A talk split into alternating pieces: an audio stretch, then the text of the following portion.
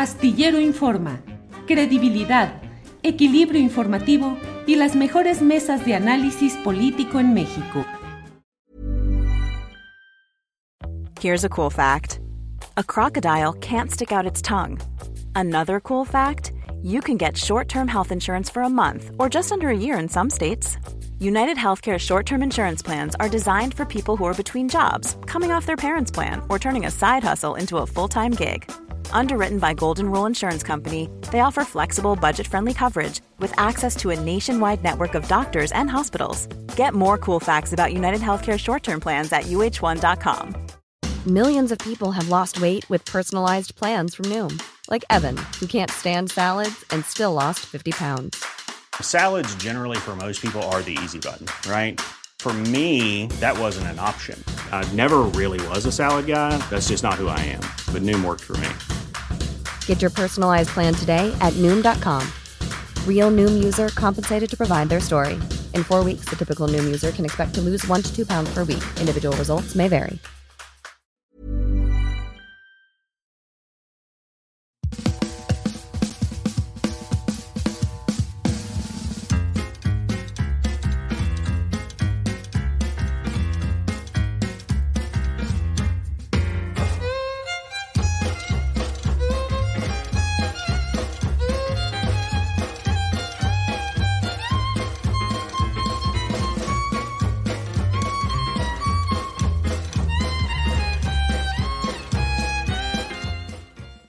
La una de la tarde, la una de la tarde en punto y ya estamos aquí en Astillero Informa.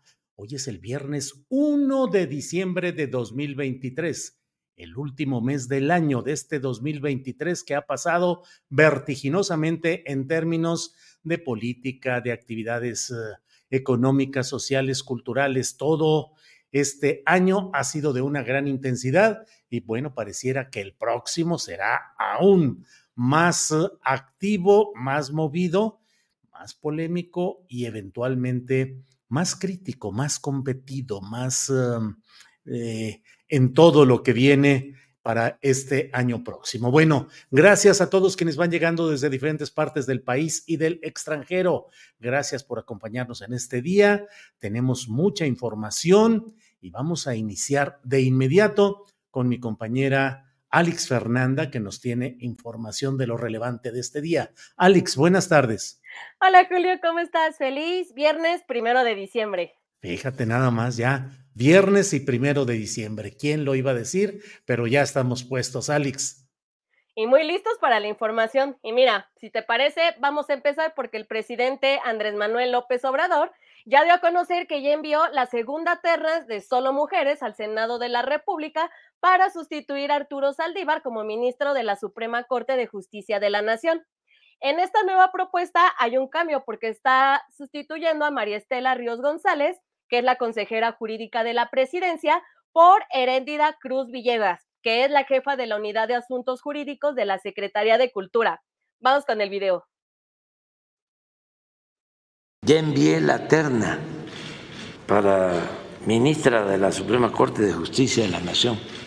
Va Heréndira Cruz Villegas Fuentes, que actualmente es jefa de unidad de asuntos jurídicos de la Secretaría de Cultura, que cumple con todos los requisitos, que es una abogada íntegra, honesta, y vuelve Lenia Batres Guadarrama, y vuelve Berta María, alcalde Luján. Las tres. A ver qué resuelven en el Senado. Y en conferencia de prensa matutina, el presidente López Obrador dio su posición acerca del conflicto que se está viviendo en, en Nuevo León por la designación del gobernador interino. Vamos a escuchar. ¿El gobierno federal a qué gobernador reconoce Vamos a esperarnos a ver qué, se, qué deciden. Es que... Mediación? ¿Ofrecería la mediación del gobierno federal? Si ayudamos, sí. ¿Qué podría, ¿Alguien podría estar de enviado a Nuevo León para una no, no, no, diálogo? No, no, no, no. Primero que se busque el diálogo allá, entre las partes. Luego que se acuda a las instancias que tienen funciones legales. Y si las dos partes piden que participemos, lo haríamos, siempre pensando en el bienestar del pueblo de Nuevo León y hoy se están cumpliendo cinco años del gobierno del presidente López Obrador y lo quiso celebrar con la inauguración del nuevo aeropuerto en Tulum y también con el anuncio de que se va a incrementar el salario mínimo un 20% a partir del primero de enero. Con esta nueva noticia, pues el salario va a quedar con 375 pesos diarios en la zona libre de la frontera norte y 249 pesos diarios en el resto del país. Tenemos un pequeño video del evento que se está llevando a cabo en este momento por la inauguración del aeropuerto en Tulum. Producción, por favor, el video.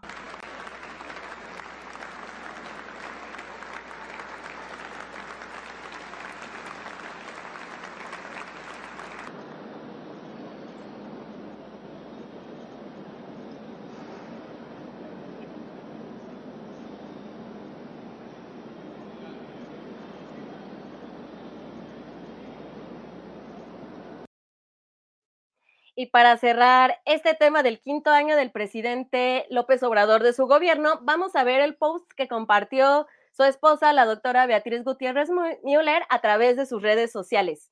Aquí podemos ver una imagen de los dos y dice lo siguiente. Hoy hace cinco años, cinco años de la 4T. Vamos con todos los últimos diez meses. Mi presidente López Obrador cuenta conmigo.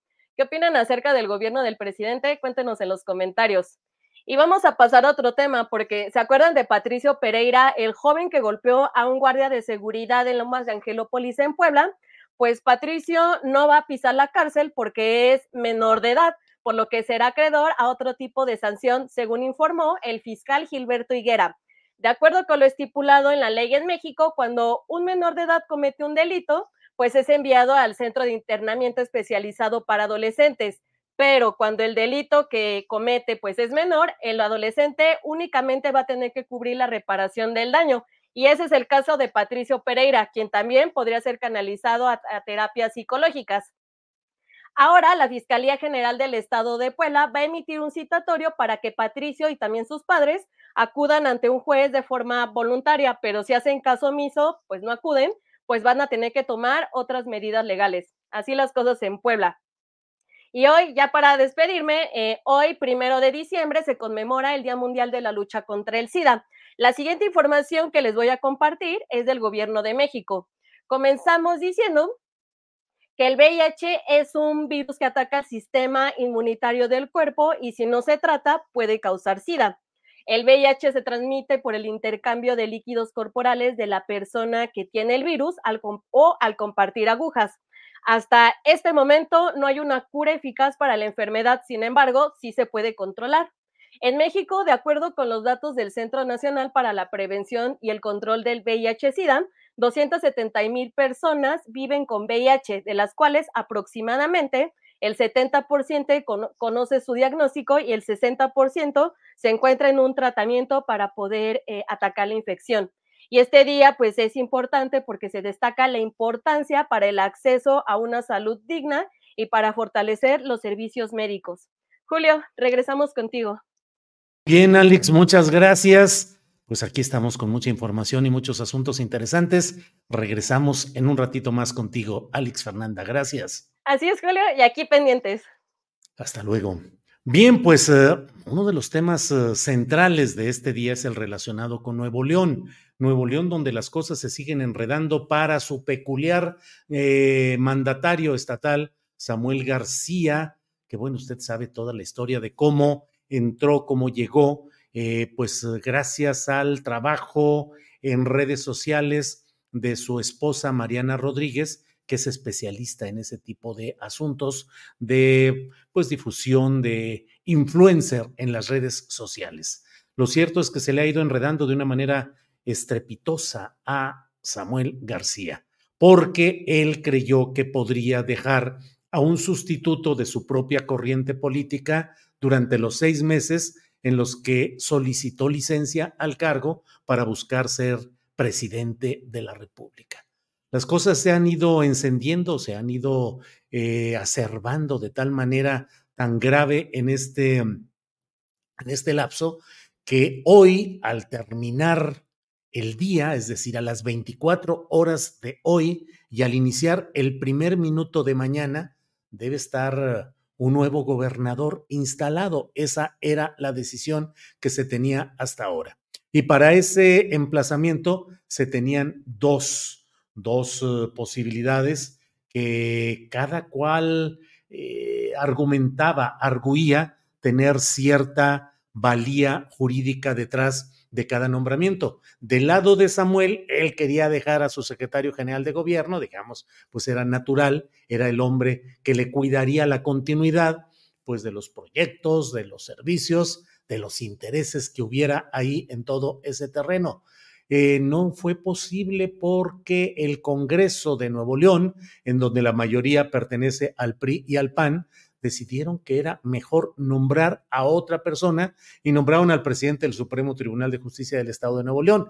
No se pudo, ya fue echado abajo porque la Constitución Estatal de Nuevo León establece que alguien que ocupa la titularidad de un poder no puede luego ocupar enseguida eh, y así de esta manera directa una gubernatura en sustitución por seis meses, que es este caso. Bueno, pues de cualquier manera el Congreso de Nuevo León eligió a un vicefiscal general del Estado como nuevo gobernador. Son dos figuras, son dos personas y cada una dice que se va a instalar llegando el primer minuto del día de mañana. Primer minuto deben estar ya instalados. Unos y otros dicen que tendrán el respaldo de la fuerza pública para hacer cumplir el ordenamiento jurídico que les eh, faculta para asumirse como gobernadores. Estaría en juego un gobernador con licencia, Samuel García, un gobernador nombrado por el Congreso y un gobernador nombrado por el gobernador saliente, eh, mediante un escrito formal y todo de esa manera. Sin embargo, eh, lo cierto es que hoy un juez ha determinado que no procede, que no procede el que Samuel García vote todo y se vaya tranquilamente hoy en la noche y deje hecho un batidillo la circunstancia de la gobernabilidad de esta entidad federativa.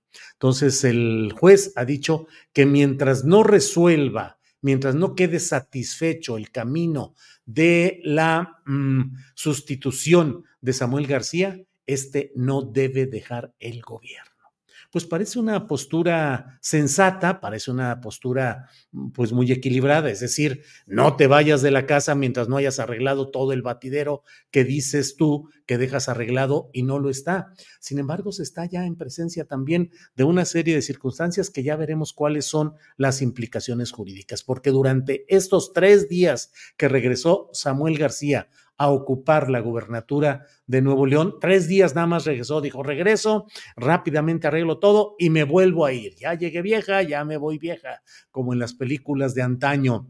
Em, pero, ¿qué sucede con la campaña electoral que ha seguido adelante durante estos tres días y que corresponde a la figura de un gobernador en funciones? Porque hoy, a este momento, Samuel García es gobernador en funciones y sin embargo ya se le indicó que baje y que se retiren todos los promocionales que ha estado haciendo respecto a su campaña electoral.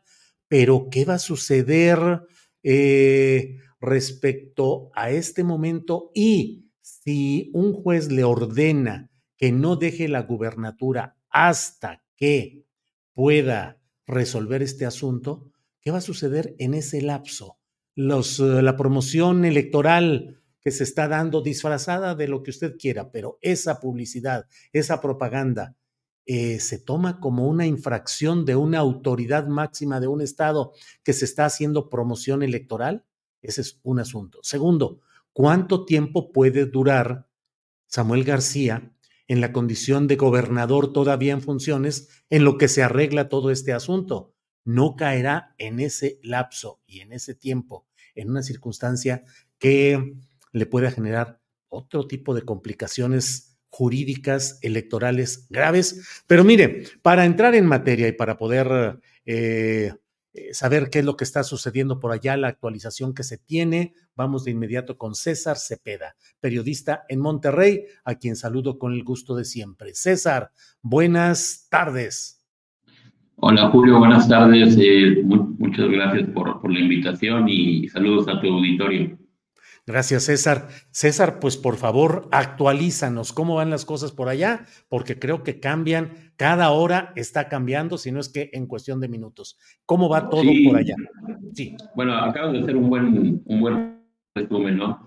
El, quizá lo último que, que te faltó agregar fue que hace unos minutos el gobernador acaba de desconocer eh, la competencia que tiene el, el, bueno, que es realmente un magistrado y el presidente en funciones del Tribunal Superior del Estado, que prácticamente está suspendiendo su licencia que tiene, eh, que había sido otorgada en octubre por el Congreso del Estado y que entraba en vigencia a partir de mañana. Él dice que no tiene competencia, que no, que no le pueden suspender sus derechos y bueno, fue lo, lo, único que, que dijo en, en, respuesta a esta, a esta última resolución que hubo el, el día de hoy, Julio. Es importante que es el Tribunal del Poder Judicial del Estado. Es un órgano que, digamos, de donde proviene eh, Arturo, bueno, de donde proviene Arturo Salinas, el gobernador interino designado eh, primera instancia por el Congreso y que fue declarado eh, inelegible por, por el Tribunal Federal Electoral, ¿no? Entonces sí es un poder, digamos, eh, opositor a, a, Samuel y controlado más bien por el, por el PRI y por el PAN, ¿no? Esta, esta última resolución que está, que está dando y lo ponen en jaque, eh, digamos, al gobernador, porque si no entra en licencia mañana, él estaría impedido de ser candidato de, a la presidencia hay que recordar que la, Constitución como establece como un requisito para ser presidente de, de, este país que esté separado seis meses antes, ¿no? Bueno, para ser candidato, perdón.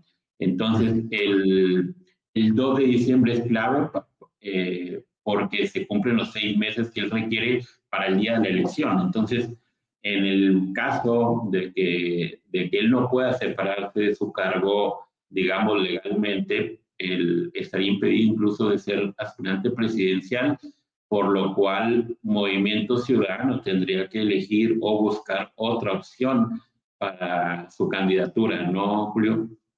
Sí, César, pues es una situación complicada. Desde luego, el gobernador podrá emitir una posición política diciendo que desconoce eh, la emisión de una resolución judicial del Tribunal Estatal de Justicia, pero bueno, no le corresponde a él, sino que será en todo momento el Tribunal Electoral Federal u otra instancia la que declare esa que no sea aplicable o que no haya, eh, no sea de su competencia este tema. Sin embargo, pues ahí sigue todo caminando. ¿Cómo están los emplazamientos? Pues no diría militares, sino policíacos, o ya los retiraron respecto del Palacio de Gobierno en espera de que esta noche deba instalarse uno u otro como gobernador. Sí, el, Palacio de Gobierno, Julio, eh, desde anoche fue tomado prácticamente por elementos de fuerza civil, se, se hizo un resguardo. Eh, el, ahorita no es visible hacia, hacia afuera, pero lo que sí se sabe es que el, el Palacio de Gobierno está, digamos, blindado de adentro, es decir, para los controles, los accesos están totalmente resguardados por elementos de, fuerza civil, alegando ellos el cumplimiento de un, de un mandato, de, otro, de otra suspensión de amparo, esta por un, bueno, por dos jueces, uno de Reynosa y uno de la Ciudad de México, un, juez laboral, quien ordenó, eh, digamos, que se protegiera los derechos de Javier Navarro para ser el encargado del, del despacho durante la ausencia de, de Samuel García y se le está ordenando a los, a los, a los cuerpos policíacos, principalmente a, a, Fuerza Civil, que, bueno, que resguarden y protejan, ¿no? Prácticamente es, para impedir que el vicefiscal designado como gobernador interino, Luis Orozco,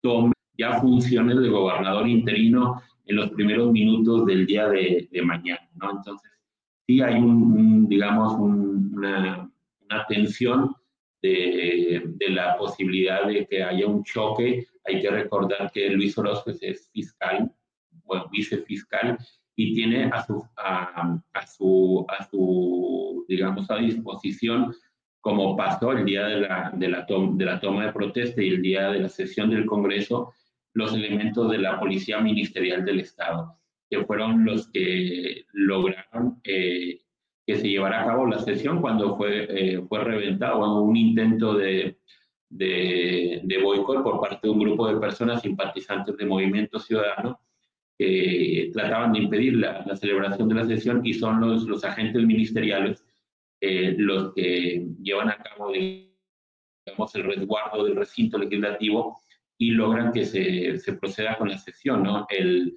ayer la Fiscalía incluso anunció que se abrió una investigación para, para llevar a cabo, eh, investigar precisamente los, los disturbios que hubo es, esa noche. ¿no? Entonces, así las cosas.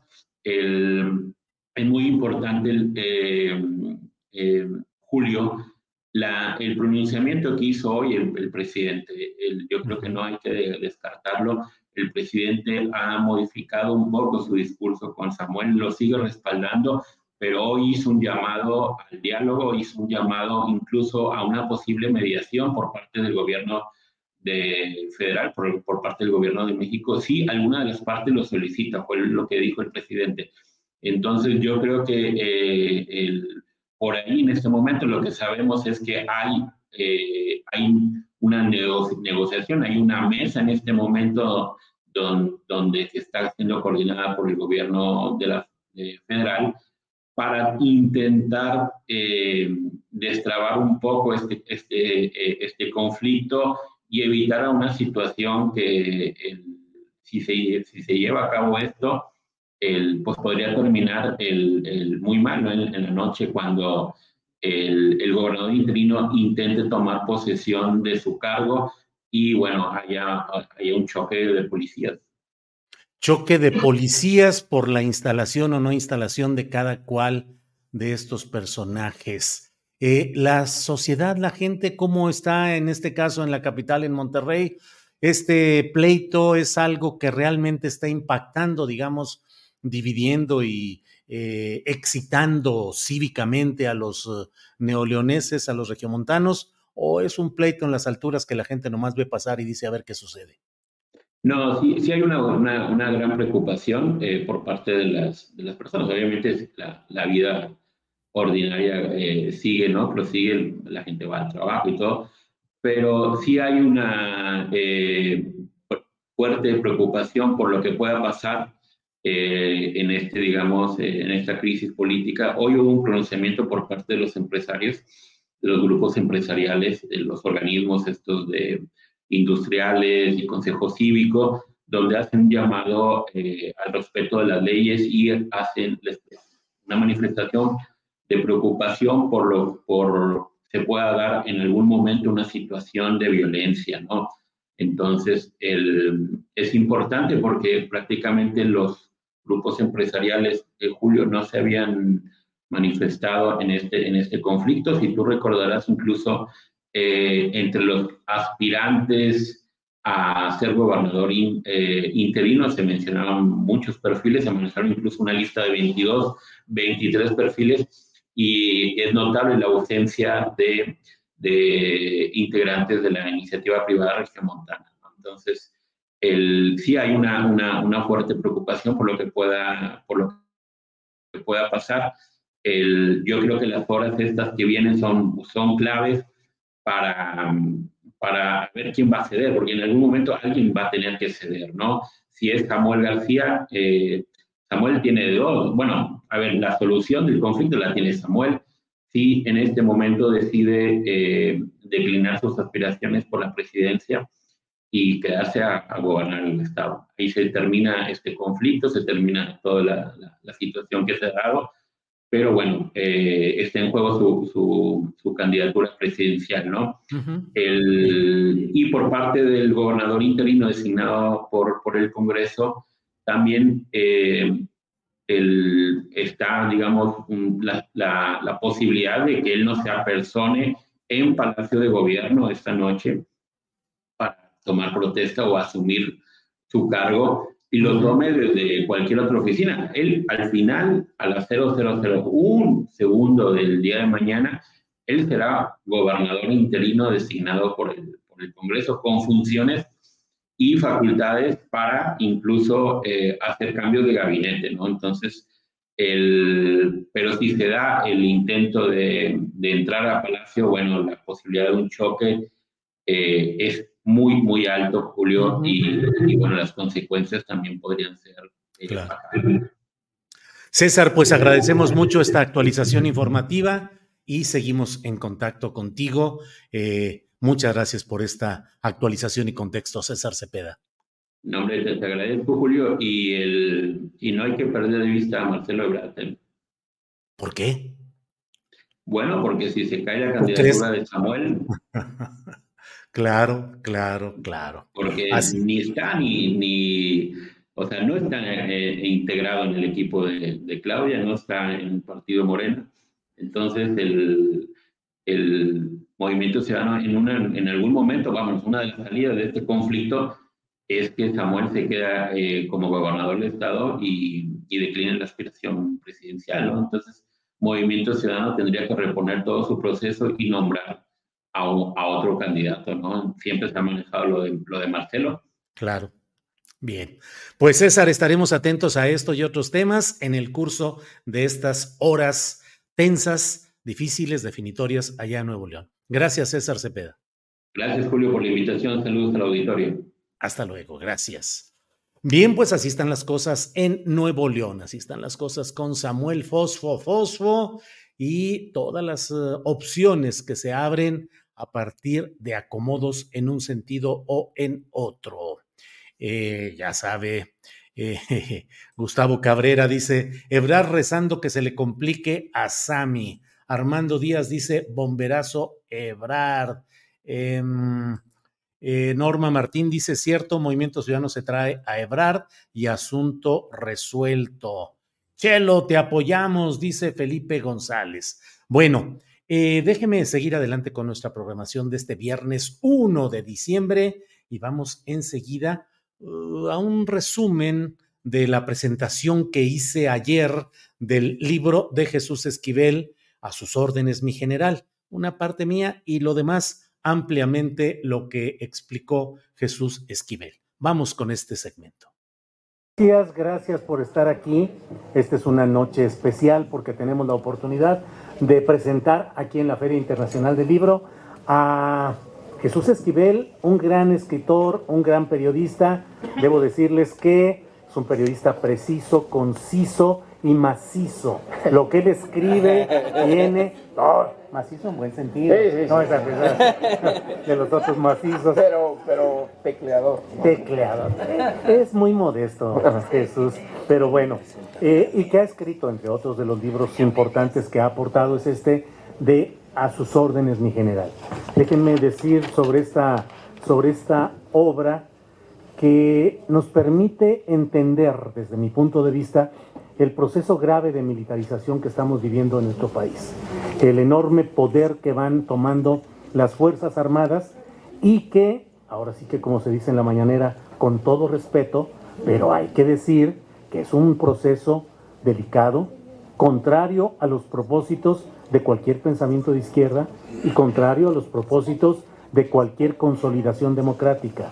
Las Fuerzas Armadas, respetabilísimas, un ente necesario para un Estado en general y obviamente para el Estado mexicano, son fuerzas armadas que fueron sacadas de sus cuarteles por primera ocasión en las décadas recientes, pues ni más ni menos que por el propio Felipe Calderón, que determinó sacarlas para iniciar esa aventura malhadada, desgraciada, infame, de lanzar al país a una dinámica de represión, de sangre, de lucha contra el narcotráfico, que ustedes, bueno, todos son muy jóvenes y jóvenes, todos y todas, pero los que ya tenemos algunas décadas en esta, en esta actividad, pues antes, antes de esa guerra contra el narcotráfico de, de Felipe Calderón, no había los índices de criminalidad, de desorden, de descomposición del Estado, de agresión al Estado de Derecho y de daños a la población civil como los hemos ido viendo crecientemente desde aquel momento.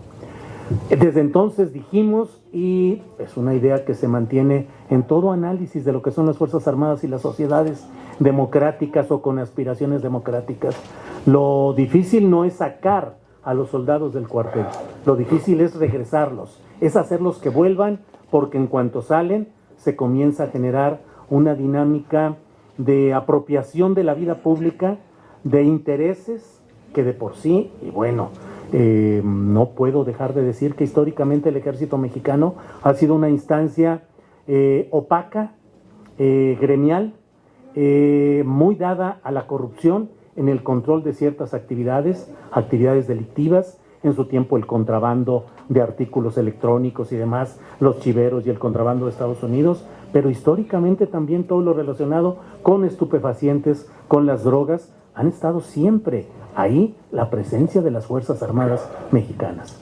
Pero ahora, con esta fuerza que se le ha dado en esta administración del presidente López Obrador, que tiene elementos y factores positivos, destacables, plausibles en otros ámbitos, pero creo yo que va a tener un déficit fuerte en materia de lucha contra la corrupción.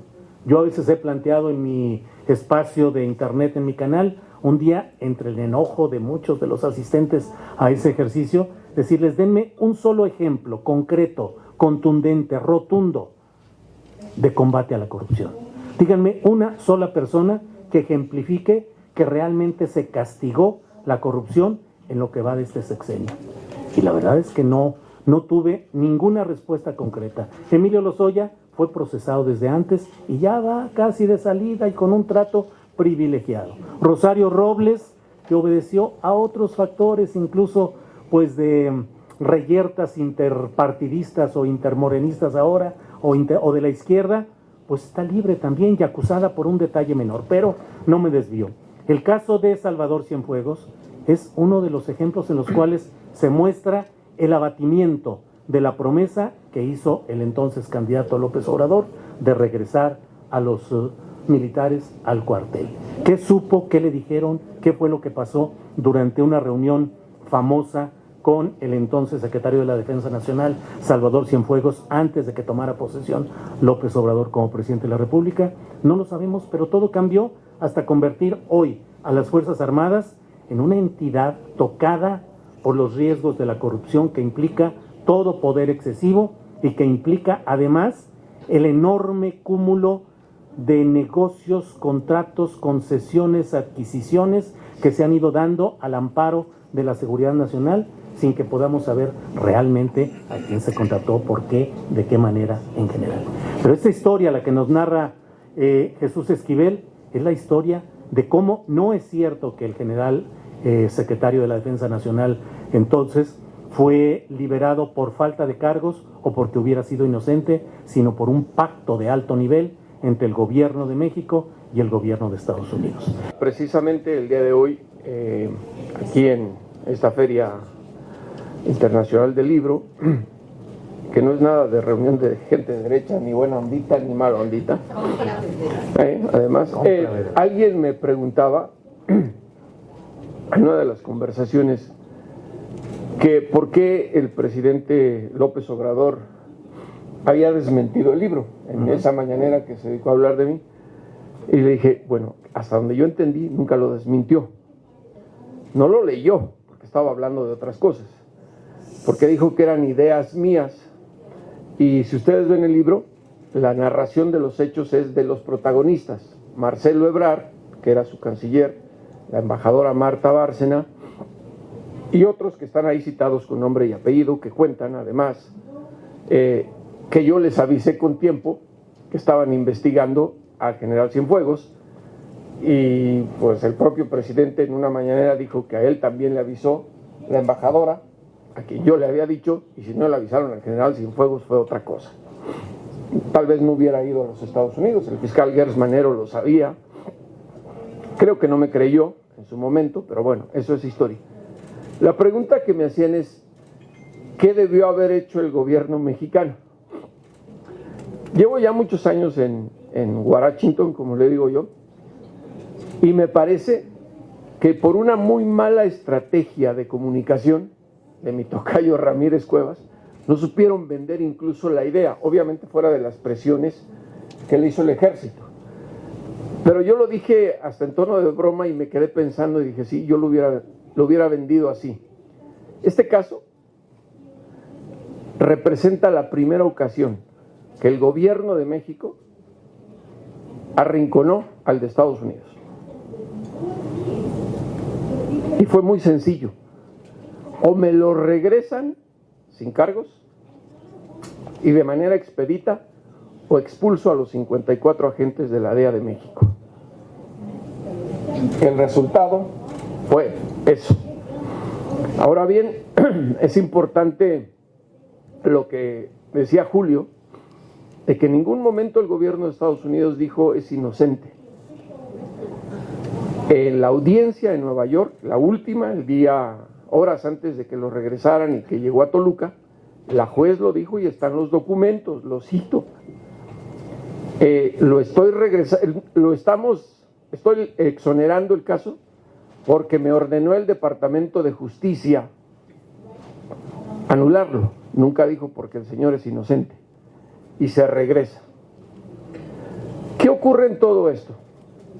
Bueno, que eh, con todos los errores, pecados y corrupción que hay en el gobierno estadounidense, porque la hay con su sistema judicial que tienen de perdonar a los testigos protegidos, como en todos los gobiernos hay gente que se dedica a hacer su trabajo, bien o mal y es honesta.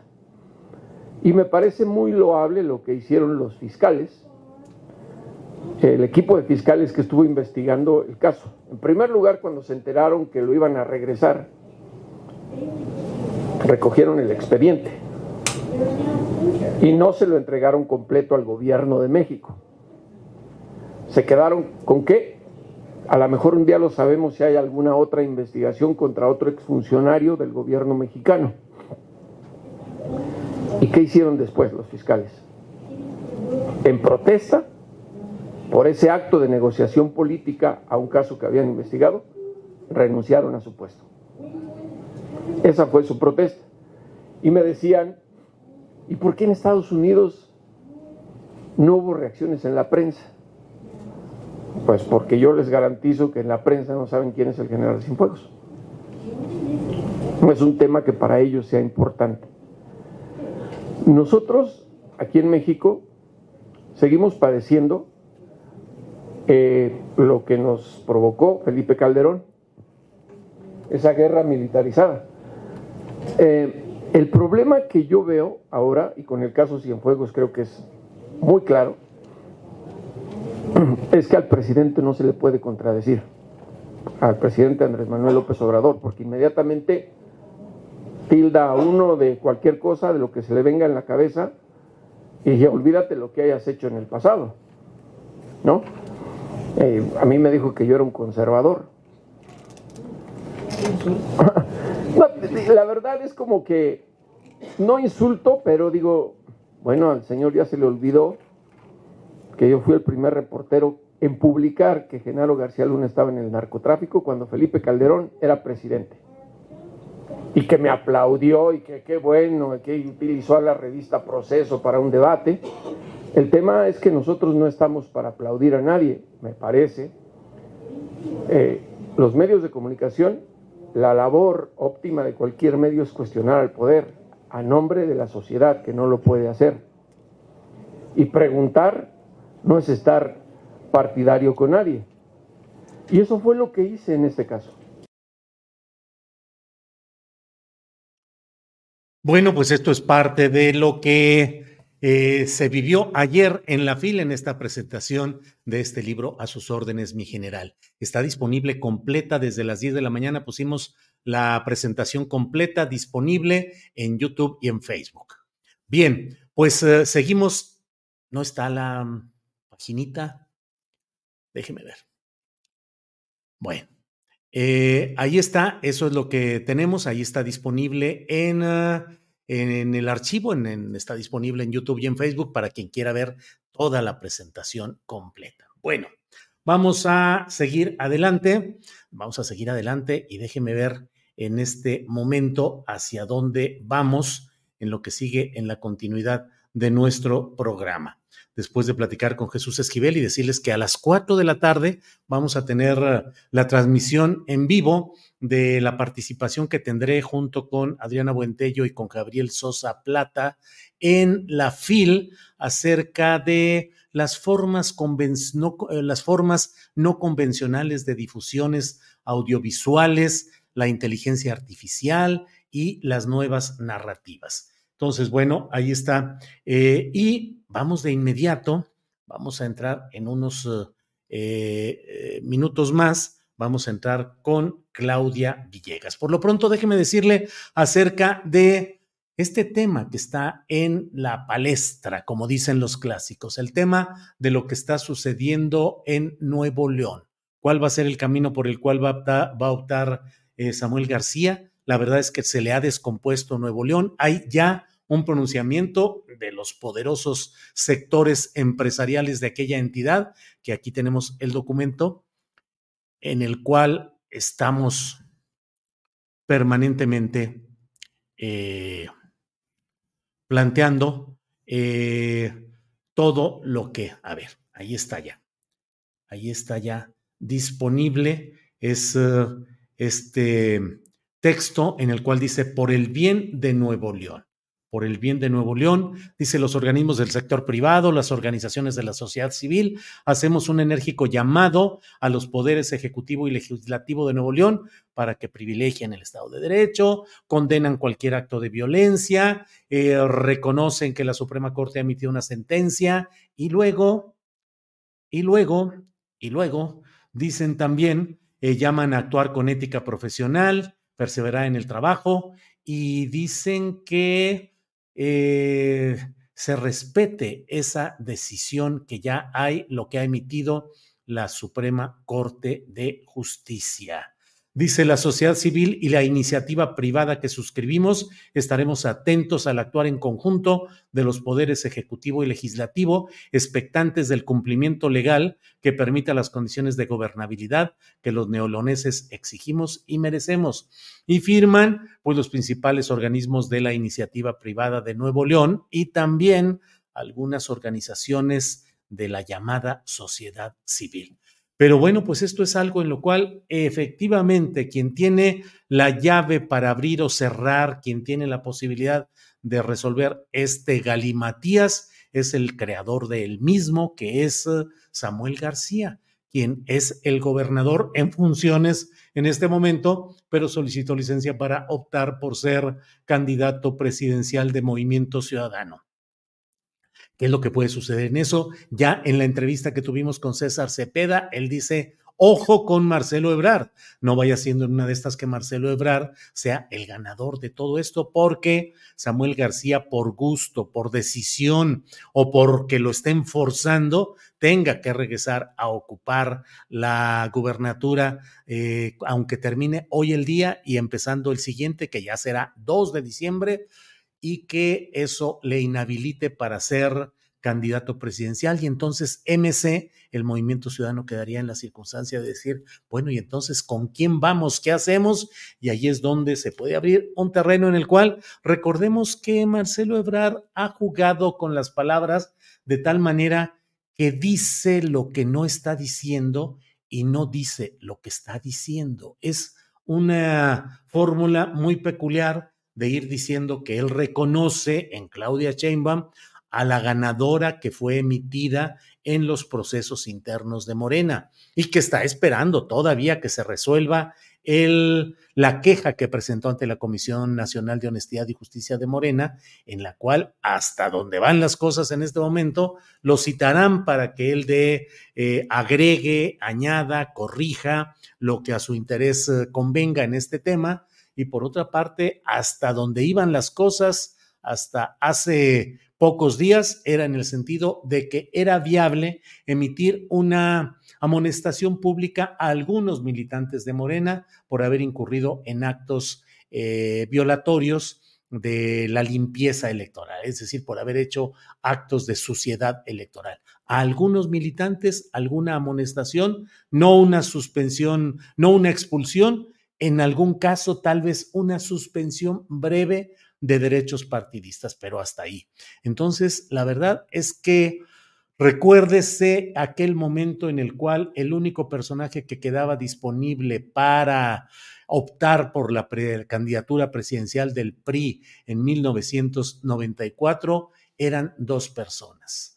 Eh, Manuel Camacho Solís, que oportunamente había renunciado a su cargo en el gobierno federal y se quedó ejerciendo honorariamente sin recibir sueldo para poder estar disponible, para poder optar por relevar al propio Luis Donaldo Colosio.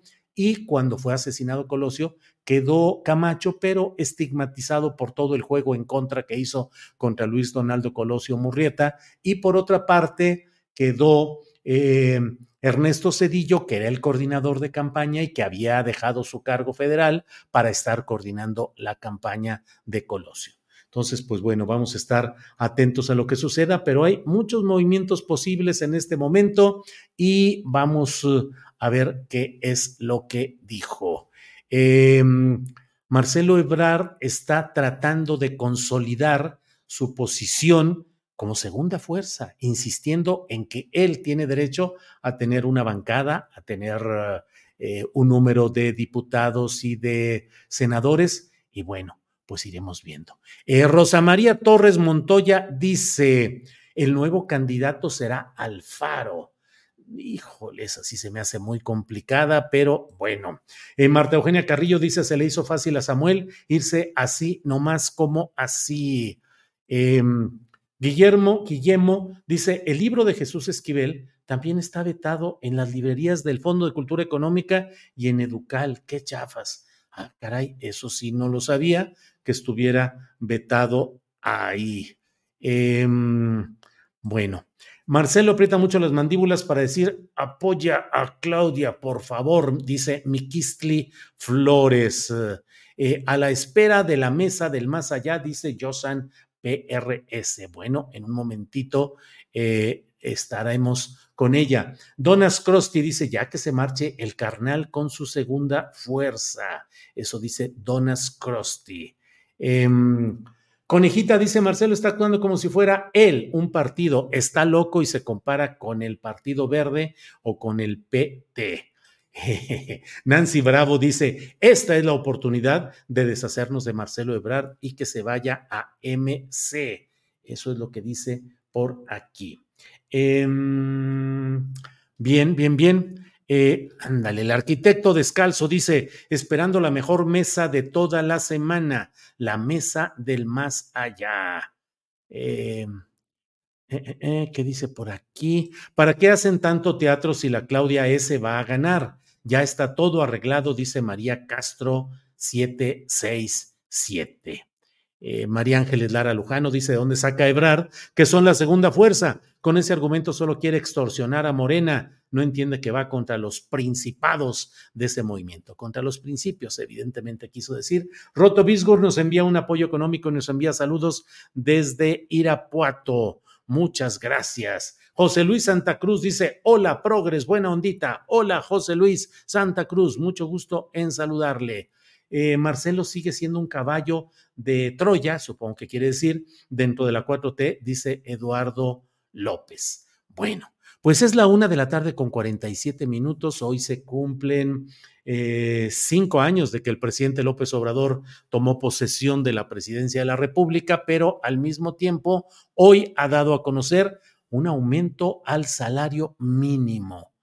Para ello, ¿qué implica? ¿Qué significa? Hoy tenemos eh, como participante especial de lujo nuestra compañera Claudia Villegas, que está con nosotros para ayudarnos a ir entendiendo qué significa todo esto. Claudia, buenas tardes. Buenas tardes, Julio. Buenas tardes en viernes. ¿Cómo están? Sí, Claudia, bueno, muchas gracias. Te vemos los lunes y los jueves en el programa de Economía Social que conduces aquí mismo en la noche, el lunes en la participación que tenemos siempre programada. Y ahora te hemos pedido de favor que nos ayudes a tratar de entender qué significa en lo concreto este aumento al salario mínimo que ha anunciado el presidente de la República. Ya está la discusión en las redes que dicen una cosa es aumento salarial y otro que aumente el poder adquisitivo. En fin, ¿qué nos dices, Claudia? Sí, Julio, muchísimas gracias por el espacio para poder platicar. A pesar de que se trata pues ya de la tercera ocasión en que se aumenta lo que se ha considerado el mini salario mínimo, el microsalario mínimo, querido Julio, pues hay algunos datos que como bien dices, pues nos están hablando que los gastos en transporte, productos de higiene, salud y educación de una familia, fíjate que ascenderían a 17 mil 120 pesos. ¿Ustedes se acuerdan que algún día pues fue motivo de burla que el expresidente Calderón decía que con 6 mil pesos alcanzaba sin problema?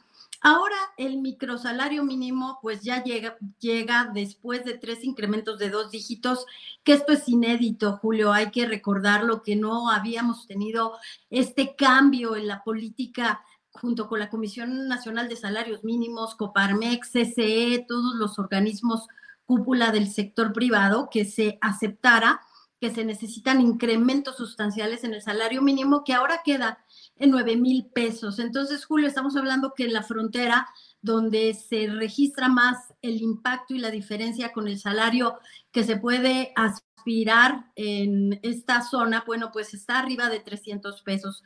Acá en las otras regiones que no están tan influenciadas por la cercanía con Estados Unidos, lo, tenemos todavía abajo de 300 pesos.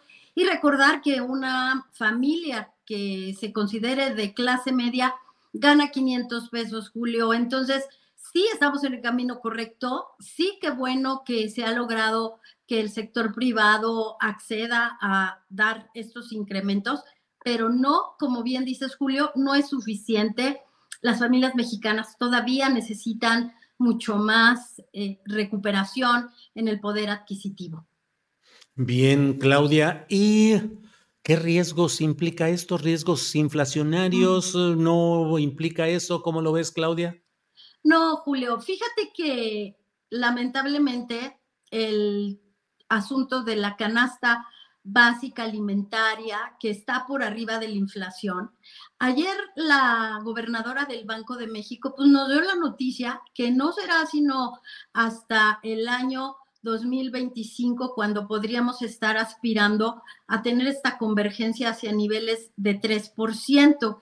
Durante 2024 todavía vamos a seguir con inflaciones pues altas, eh, arriba del 5%, pero la canasta básica alimentaria, es decir, todo lo que consumimos, pues está arriba de este incremento. ¿Qué significa esto? Que sigue rezagado el salario. Entonces, pues de suyo el impacto que se tiene por alimento, por eh, servicios, todavía el salario está muy abajo. Entonces, con esto, Julio, pues queda confirmado que esa narrativa que nos vendían en los gobiernos posteriores a la firma del Tratado de Libre Comercio de que no se podía aumentar el salario mínimo porque sería inflacionario, ya quedó totalmente eh, eh, eh, proscrita, Julio. entonces, creo que también tenemos otro indicador, que tenemos remesas históricamente altas, porque mientras aquí un trabajador puede aspirar a ganar pues estos 9 mil pesos, en Estados Unidos, Julio, un trabajador está ganando 30 mil pesos. Entonces, por eso es un derecho migrar, es un derecho no migrar, pero las diferencias salariales entre las economías siguen demostrándole a los empresarios que siguen teniendo una gran ventaja en términos del costo de mano de obra y que no pueden seguir diciendo que sus márgenes se van a afectar si aumentan los salarios. Y recordar, Julio, que es solamente una referencia al salario mínimo y que bueno, de lo que estamos hablando es que se tiene que seguir recuperando el salario por encima de los niveles de esas personas que ganan pues arriba de eh, hoy 300 pesos, Julio. Claudia, y en dentro de todo esto que estamos viendo y viviendo, ¿qué sucederá? ¿Que cada año pueda haber este aumento en el salario mínimo o va a entrar ya en una etapa en la que quede más o menos ya estable?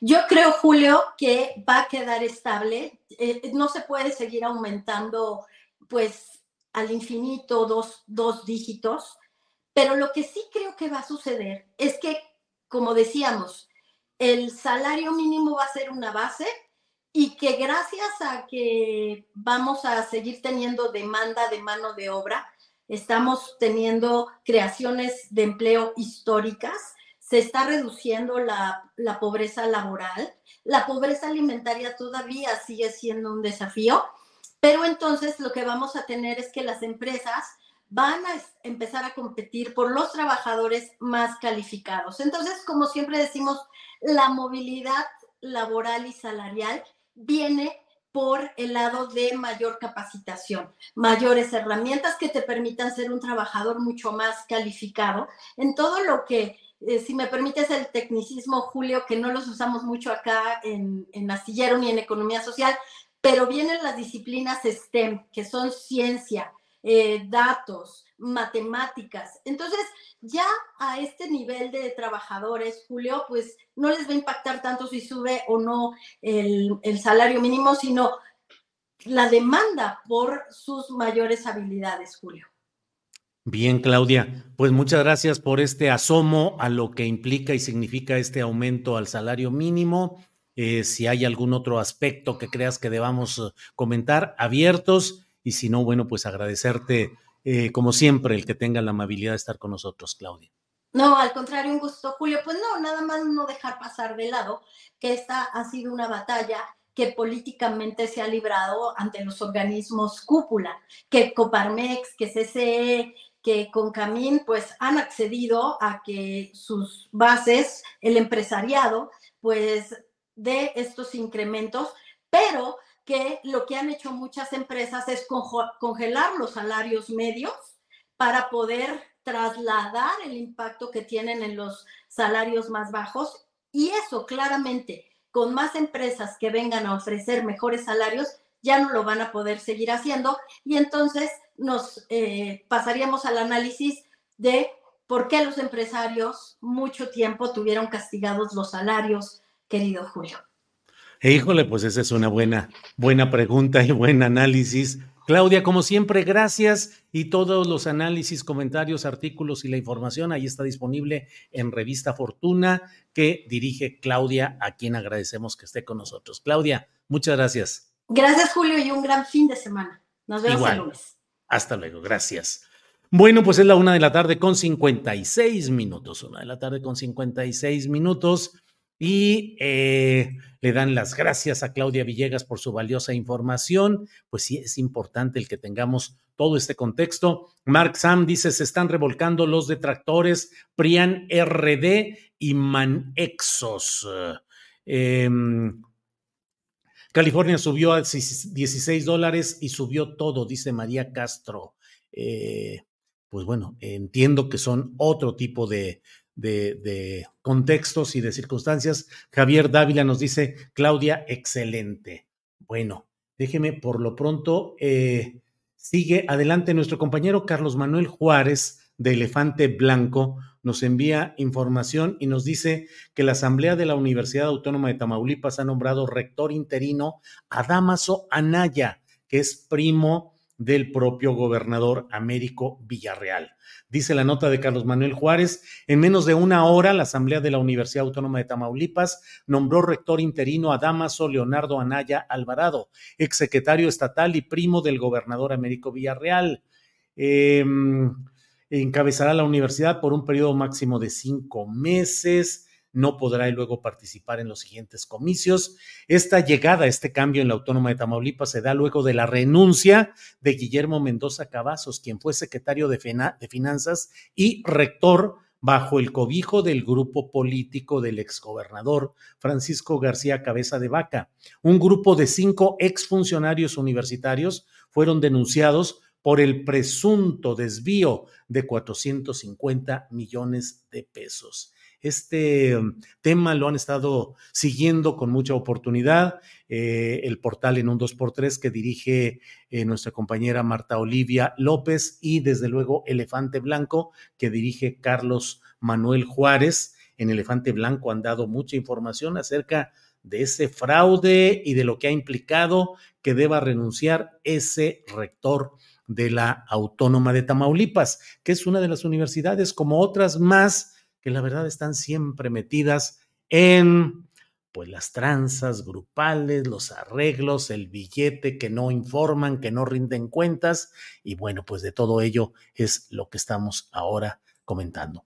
Omar Valladares dice aquí en Quebec el salario mínimo es de 15.30 dólares canadienses por hora. Un trabajador de McDonald's gana 17 dólares la hora. Bueno, eh, una diferencia cambiaria entre el dólar canadiense y el dólar de Estados Unidos. Eh, Rodolfo Sala Solac dice, hoy no es un buen día para los PRIAN revistas. Inauguración del aeropuerto de Tulum y aumento del 20% al salario mínimo. Bueno, pues vamos, ya estamos a punto de entrar con nuestra mesa de periodismo, pero antes de ir con ella, déjenme poner una cortinilla de presentación y regresamos a la mesa del más allá. Regresamos.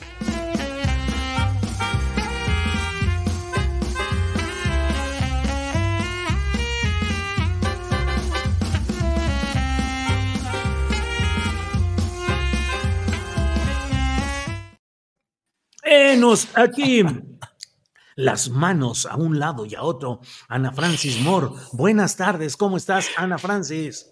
Hola, Julio, te ando viendo desde hace rato y ya vi que andas con tu cabellera de y soy rebelde. Pues ya son, así. son los devaneos de la ancianidad en las cuales empieza uno a tratar de sentirse joven a como de lugar y comete estas ridiculeces, pero ¿qué le vamos a hacer? Te va muy bien, Julio. Te va muy bien. Qué ridiculez, claro que no, te ves súper bien, te vi en la feria del libro ahí con, con todo el, la cola de caballo. no, no, no, bueno, ya quisieran muchos de, muchos de tu edad o de la mía tener el pelo que tienes tú o que tengo yo, la verdad. Horacio, buenas tardes, ¿cómo estás? hola Julio, bien, felicidades por tu presentación ayer, lamento todo lo de mañana, todo esta, este, este, este silenciamiento, esta represión tan tan, tan mala onda y tan fija de veras, ¿eh? Pero bueno, pues qué, qué, bueno que va a haber virtual, ahí voy a estar mañana con ustedes. Ay, mira, ya digo. Ay, Fernando Rivera Calderón. ¿Ya vino a trabajar el señor? ¿Ya se pudo? Sí, sí, Fernando Rivera Calderón, ¿qué hace usted con esos triangulitos de colores ahí y con ese fondo rosa? Ya se va a dedicar a las fiestas eh, pues, amigos, me da, me da gusto saludarlos. Pues estoy aquí en la Feria Internacional del Libro de Guadalajara. Me vine a saludar a mis amigos este, fifís, a mis amigos, este, eh, a, la, a, la, a, la, señora Consuelo Sáizar, que me la encontré ayer, este, eh, y, a, y, a, estos personajes este, curiosos. Y, y, bueno, fui hoy a, dar una plática a la Prepa 4, acá este, muy cerca de Tlaquepaque, y pues este, tomé, tomé un pequeño espacio aquí, un impas para poder estar en Astillero Informa. Eso, muy bien, Fernando Rivera Calderón. Eh, Horacio, es una frase muy hecha, decir el perro de las dos tortas. Eh, ¿Alguna vez te has quedado tú en esa circunstancia en la que querías una cosa y otra y a fin de cuentas no te quedas ni con una ni con otra, Horacio? Eh, con relaciones sentimentales cuando éramos jóvenes, muchas, eso sí.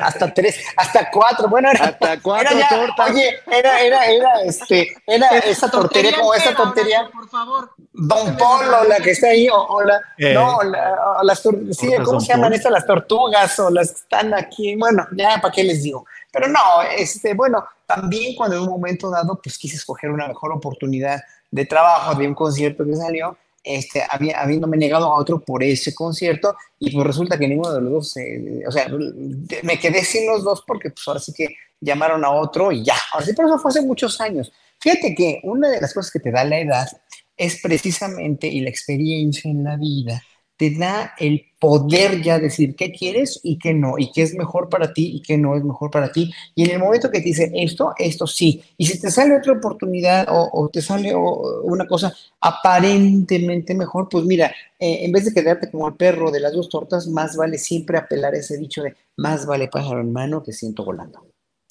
Eh, don más vale pájaro en mano que, que siento bonito que siento bonito. Exactamente. Yo sabía, que, yo sabía que Fernando iba a aprovechar el momento. Don Fernando Rivera Calderón, aparte de este dicho que usted ha, le iba a decir acomodado, pero no, es ese, ese dicho que usted está aprovechando bien para, para evidenciando, evidenciando, sí, así es. ¿Alguna vez se ha quedado como el perro de las dos tortas, Fernando? Casi siempre, Julio, en mi vida amorosa. Este, ¿Verdad? ¿Verdad lo que te digo? Pues sí.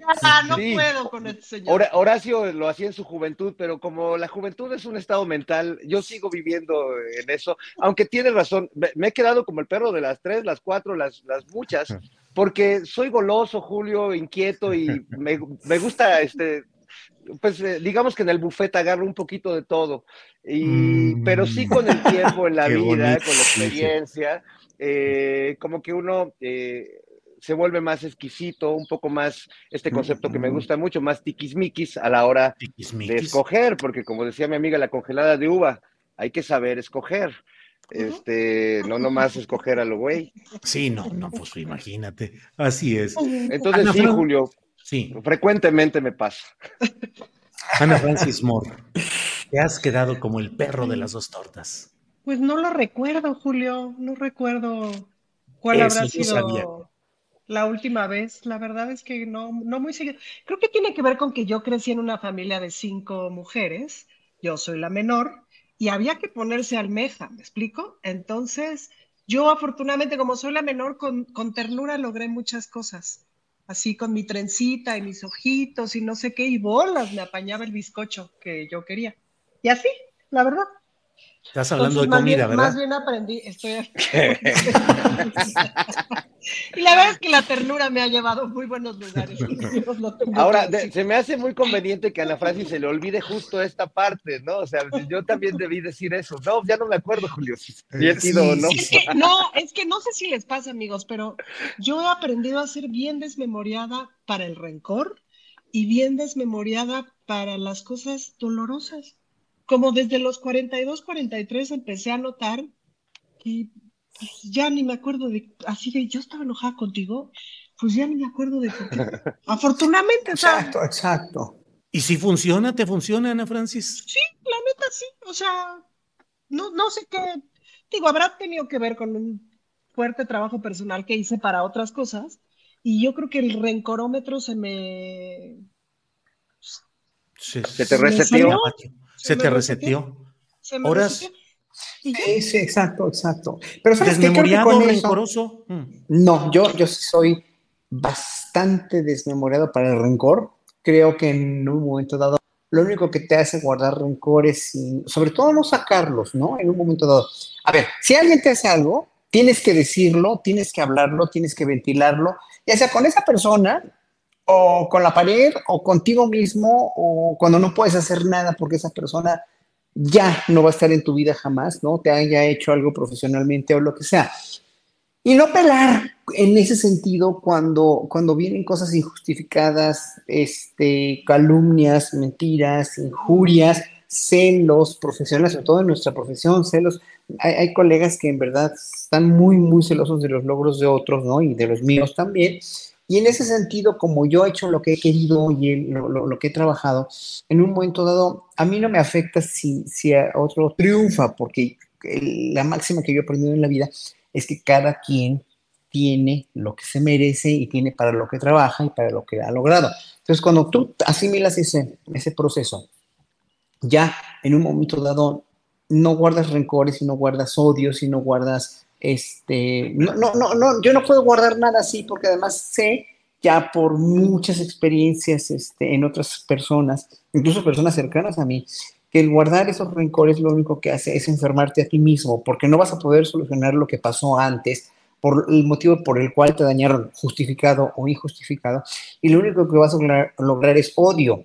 En primer lugar, o ese odio que, es, que tú guardándolo como rencor se te regresa, ¿no? Y te vas a enfermar, te puede dar hasta cáncer. Y está demostrado que muchas causas de enfermedades que aparentemente son autoinmunes o, o, endémicas o lo que sea, son causas de eso también, de, una, de un disturbio, de una, de una eh, desequilibrio porque no funciona bien tu cerebro y guardas muchos rencores o muchos corajes o muchas iras. Bien, gracias Horacio. Eh, Fernando Rivera Calderón, no sé si usted sea desmemoriado o rencoroso. ¿Desmemoriado para las deudas o en general? ¿Rencoroso con quién? ¿Cómo es usted, por favor? Bueno, dice, decía Jaime Sabines que el olvido es la sobrevivencia. Eh, no se puede llevar todo a cuestas en la vida. Hay que ser selectivos con las cosas que uno recuerda y las cosas que uno olvida. Y hay cosas que pues se olvidan aunque uno no quiera. Y, hay personas que uno recuerda aunque quisiera olvidar, las cosas que a mí me pasa muy frecuentemente en términos amorosos. Pero eh, eh, yo creo que, que, no vale la pena ser rencoroso. Creo que el odio es muy mal negocio. Y si no, pregúntale a todos los haters de AMLO que todo su odio concentrado no les va a servir para ganar una elección ni les ha servido para nada más que para enfermarse y para pues llenarse de más odio.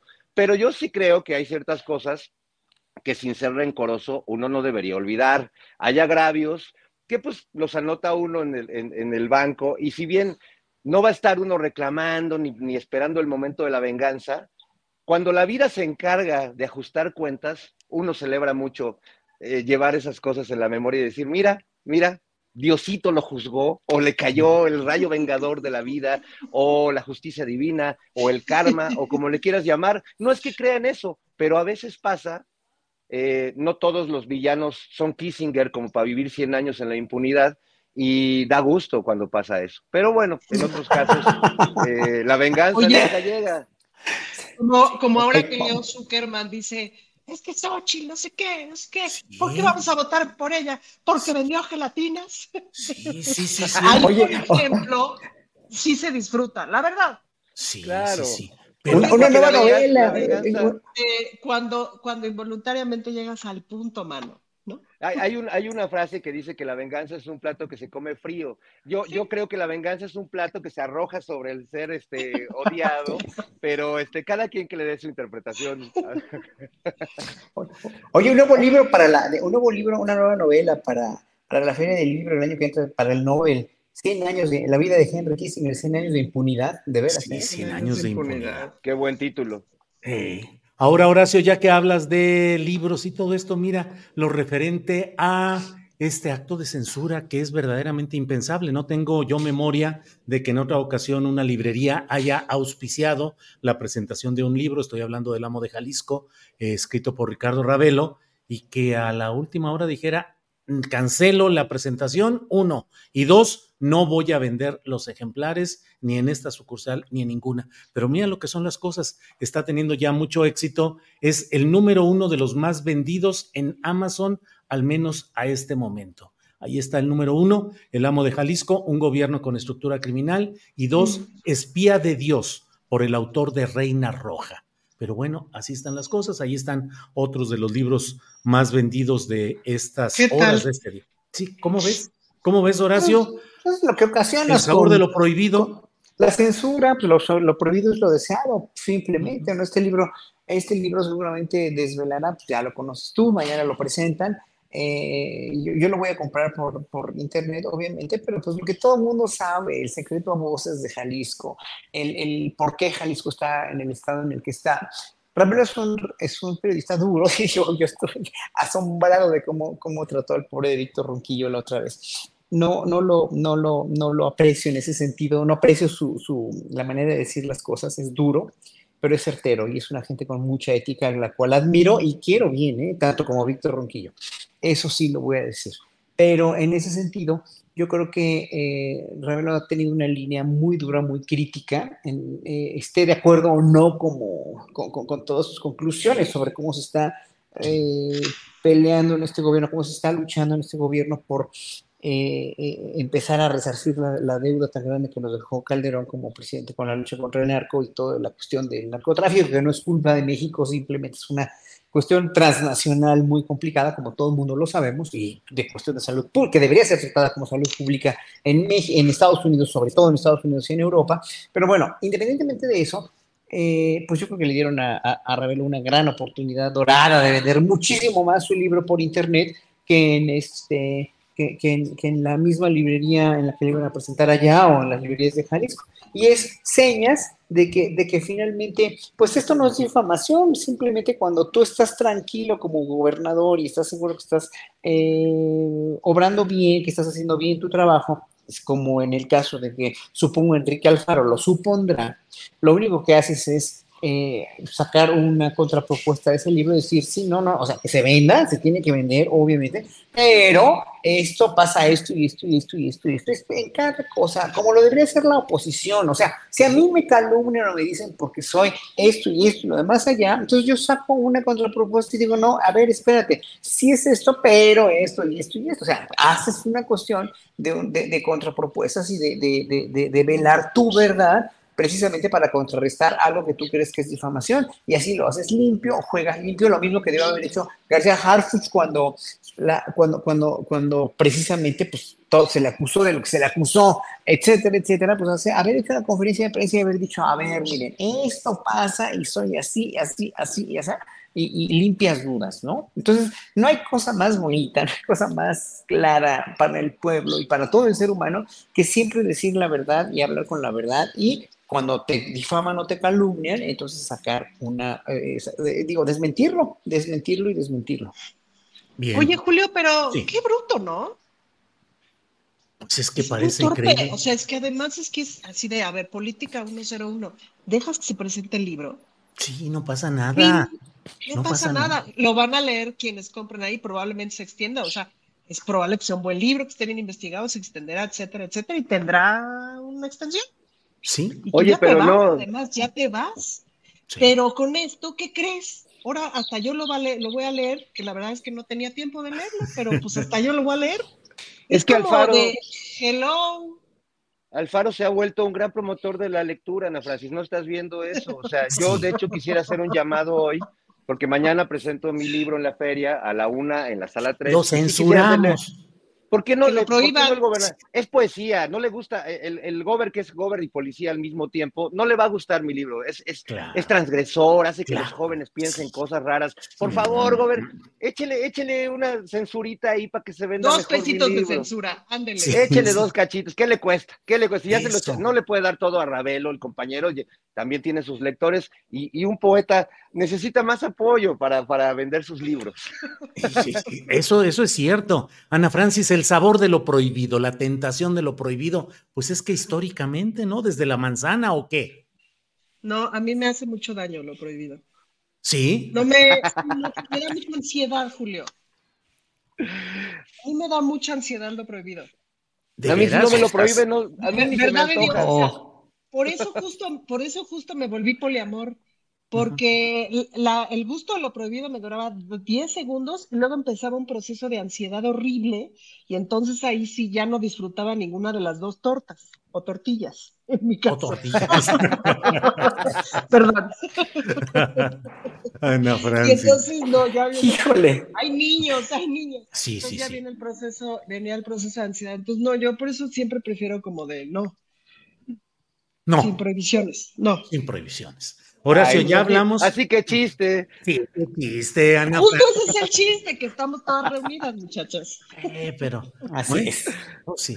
Horacio, ya hablamos de perro de las dos tortas, de censuras, de prohibiciones. ¿Cómo ves el tema de Samuel García, que anda metido en soberano despiporre allá en Nuevo León? Que él ya va a dejar el, hoy en la noche deja el gobierno porque nomás llegó tres días, como bien dice, para pisar tierra, nomás pisar base, y luego ya me voy vieja, ya me voy a seguir luchando para ser presidente de la República, y está con grave conflicto que están tratando en estas horas de resolverlo, pero que podría llegar a que un gobernador quiera instalarse con la fuerza pública que está de su lado y otro gobernador con la fuerza pública que está del otro. Pero ¿cómo vas viendo todo eso, Horacio? Pues es consecuencia de lo que el pobre muchacho sembró. O sea, son tres cosas nada más. Él prometió no dejar el gobierno. Es el pobre muchacho. A ver, mira, cuando, una, cuando alguien quiere ser candidato a presidente, pues sí, cuando alguien quiere ser candidato a presidente y presentas los videos que presentas así, este video en la taquería o en las tostadas ahí que presentó con los, con, o sea, con los de las batucadas, con los chavos, o sea, eh, sin ninguna propuesta. Es lo mismo de los videos que presenta Sochi. No tienen propuesta. O sea, hay que tener una propuesta. Lo que pasa es que yo pienso en la vida demasiado en serio. Yo soy el más amargado aquí de todos, pero pues cuando te presentan una propuesta con algo, carajo, de lo que quieren hacer, ¿no? Soy amargadísimo. Claro que sí, yo soy el Grinch aquí de todo. Pero te, queremos, Horacio. Ah, no, yo también los, yo, yo los amo, yo los amo y los adoro, pero mire, a ver, pues es que el pobre muchacho no tiene, no tiene, o sea, primero no cumplió lo que prometió y eso eh, eso duele a fin, de cuentas, ¿no? Eso, hiere, pues. Luego, lo segundo, no está en lo que tiene que estar, no está donde tiene que estar, no ha demostrado finalmente que es un gobernante con una línea realmente de pensamiento de gobierno eh, porque pues finalmente está ahí por, por Julio, realmente por la, la, entrevista que le hiciste a, a esta niña, la, la, la, la quería, ser gobernadora por Morena, ¿cómo se llama? Clara Luz Flores. Clarita, Luz Clarita. Luz Clarita. Luz Clarita. Pues hombre, tú le, le, sacaste todo lo de Nexium y todo lo demás, pues gracias a, gracias a esa entrevista, gracias a que se le derrumbó su candidatura, pues este muchacho es gobernador, está ahí porque no iba, no, no pintaba, no pintaba política hablando, pues. Entonces, ahí está, está donde no tiene que estar y quiere estar donde no tiene que estar tampoco. Si ya es gobernador, si ya, ya se puede hacer de una respetabilidad política, porque aunque haya sido senador, no tenía el perfil político que tiene gente como, bueno, Marcelo Ebrard, vámonos, vámonos, no, no, no, lejos, con la, la, oportunidad de oro que tiene ahorita Marcelo de irse a, a Ciudadano, como lo decía hace ratito este hombre que entrevistaste, me pareció muy acertado, ¿no? O sea, bueno, entonces, ¿qué es lo que pasa? Pues no tiene tampoco el, el perfil para, bueno, no, no, no, no está donde debe estar. Él debe seguir gobernando Monterrey, Nuevo León. Say hello to a new era of mental health care. Cerebral is here to help you achieve your mental wellness goals with professional therapy and medication management support. 100% online. You'll experience the all new Cerebral Way, an innovative approach to mental wellness designed around you. You'll get a personalized treatment plan from a therapist, prescriber, or both in a safe and judgment free space. Your cerebral therapist or prescriber will outline a customized plan with clear milestones along the way so you can get to feeling your best. With Cerebral, you're not alone in your mental health journey. We're here to empower you to live a fulfilling life. So take that first step towards a brighter future and sign up today at cerebral.com slash podcast and use code ACasts to get 15% off your first month. Offer only valid on monthly plans. Other exclusions may apply. Offer ends July 31st, 2024. See site for details.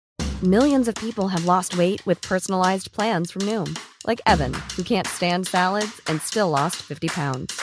Salads, generally, for most people, are the easy button, right? For me, that wasn't an option. I never really was a salad guy. That's just not who I am. But Noom worked for me. Get your personalized plan today at Noom.com. Real Noom user compensated to provide their story. In four weeks, the typical Noom user can expect to lose one to two pounds per week. Individual results may vary.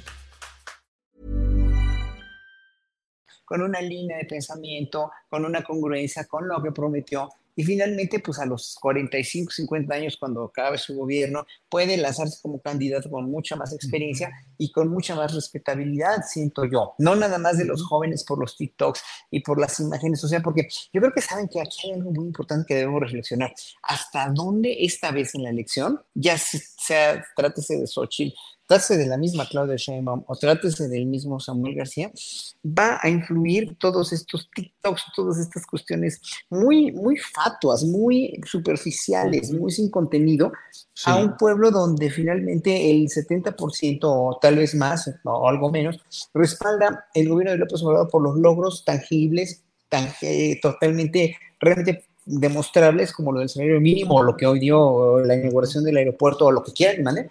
Pues ahora sí que ¿De qué manera se va a tragar el pueblo este, este camote de, del olfato y de lo tiktokero, ¿no? Entonces, eh, y la tercera cosa es que pues, Samuel no tiene el perfil, ¿no? Lo primero es que no, no está donde debe estar, no prometió el cumplió y bueno, pues no tiene el perfil todavía para ser presidente, déjenlo tantito crecer. Bien, Fernando, sobre este muchachito, ¿qué opinas? Este pobre muchacho, Julio, este pobre muchacho, como le dice Horacio, que ya que Madrid le, Oye, pues tengo, 20 años más que él, o sea, tengo 25 años más que él, pues un muchachito. ¿Qué edad tiene, Julio? El muchacho. 35, algo así, ¿no? No, pues ya está. Ahorita lo voy a googlear. Ya tiene peluche del estuche. Este, peluche en el estuche. Ya, ya tiene peleas en el Coliseo. Peleas en el Coliseo, para que me entiendan. Pelícanos en la costa. Bueno, mira, la verdad es que. vean, cómo yo, vean cómo yo tengo que poner cara de que no entiendo nada. Oh, la, la. Así cara de Raúl Velasco, así de. Es del 87, Julio, tiene 35 años, es un adolescente. Años. Es un adolescente. Está jovencito, podría ser mi hijo. A ver, podría ser mi hijo. Y el tuyo también, Julio. El tuyo tal vez no. No, no, el mío no. ser ¿eh? el hijo de cualquiera de nosotros. Claro que sí, güey. Fernando, continúa con esta tesis magistral sobre los pelícanos en la costa, por favor. No, bueno, yo creo que este, este pobre muchacho, pues sí, tiene, tiene un gran problema y me, me, parece curioso que Claudio X González y los apologistas de Xochitl Galvez crean, estén diciendo que Samuel es igual a López Obrador cuando en realidad Samuel se parece mucho a Xochitl. Eh, su campaña es básicamente eh, una sarta de ocurrencias que parece, a la otra vez veía a Samuel que decía, no, se va a poner muy bueno porque va a estar el fosfofosfo y vamos a estar el niño Yahweh. Y, o sea, parece que está anunciando la caravana del rock and roll o literalmente siempre en domingo. siempre en domingo. siempre en domingo. en, vez de un proyecto de campaña vive de la ocurrencia, de los TikToks, y muchos creen que con eso van a eh, ganarse al público joven que quizás va a votar por primera vez ahora en el, en el, próximo, en el próximo año, pero en realidad, pues yo vengo de una prepa de hablar con los chavos y, no están tan, tan así como para creérselas todas a Samuel. Los chavos también piensan y tienen muchos estímulos hoy en día y creo que son capaces de darse cuenta cuando alguien les quiere vender algo que no es lo que está, que lo que está vendiendo realmente. No está vendiendo tenis fosfo, ni, ni canciones del niño Yahweh, sino un gobierno, un gobierno que además la, única oportunidad que ha tenido de gobernar este pobre niño, pues la, abandonó por su loca ambición una ambición que no corresponde a su preparación, a su trayectoria, a su experiencia, simplemente pues es, muy, es muy nuevo y, y, sí parece nuevo porque se metió en camisa de once varos eh, y yo creo que no. Fernando Rivera. 11 de, varas. De varas. Ah, bueno, de varas también, pero es que también le están invirtiendo sabroso al, joven. Eh, pero sí es curioso. No creo que Samuel eh, se parezca a López Obrador, como acabo de ver a, a Belauzarán decir que es lo mismo.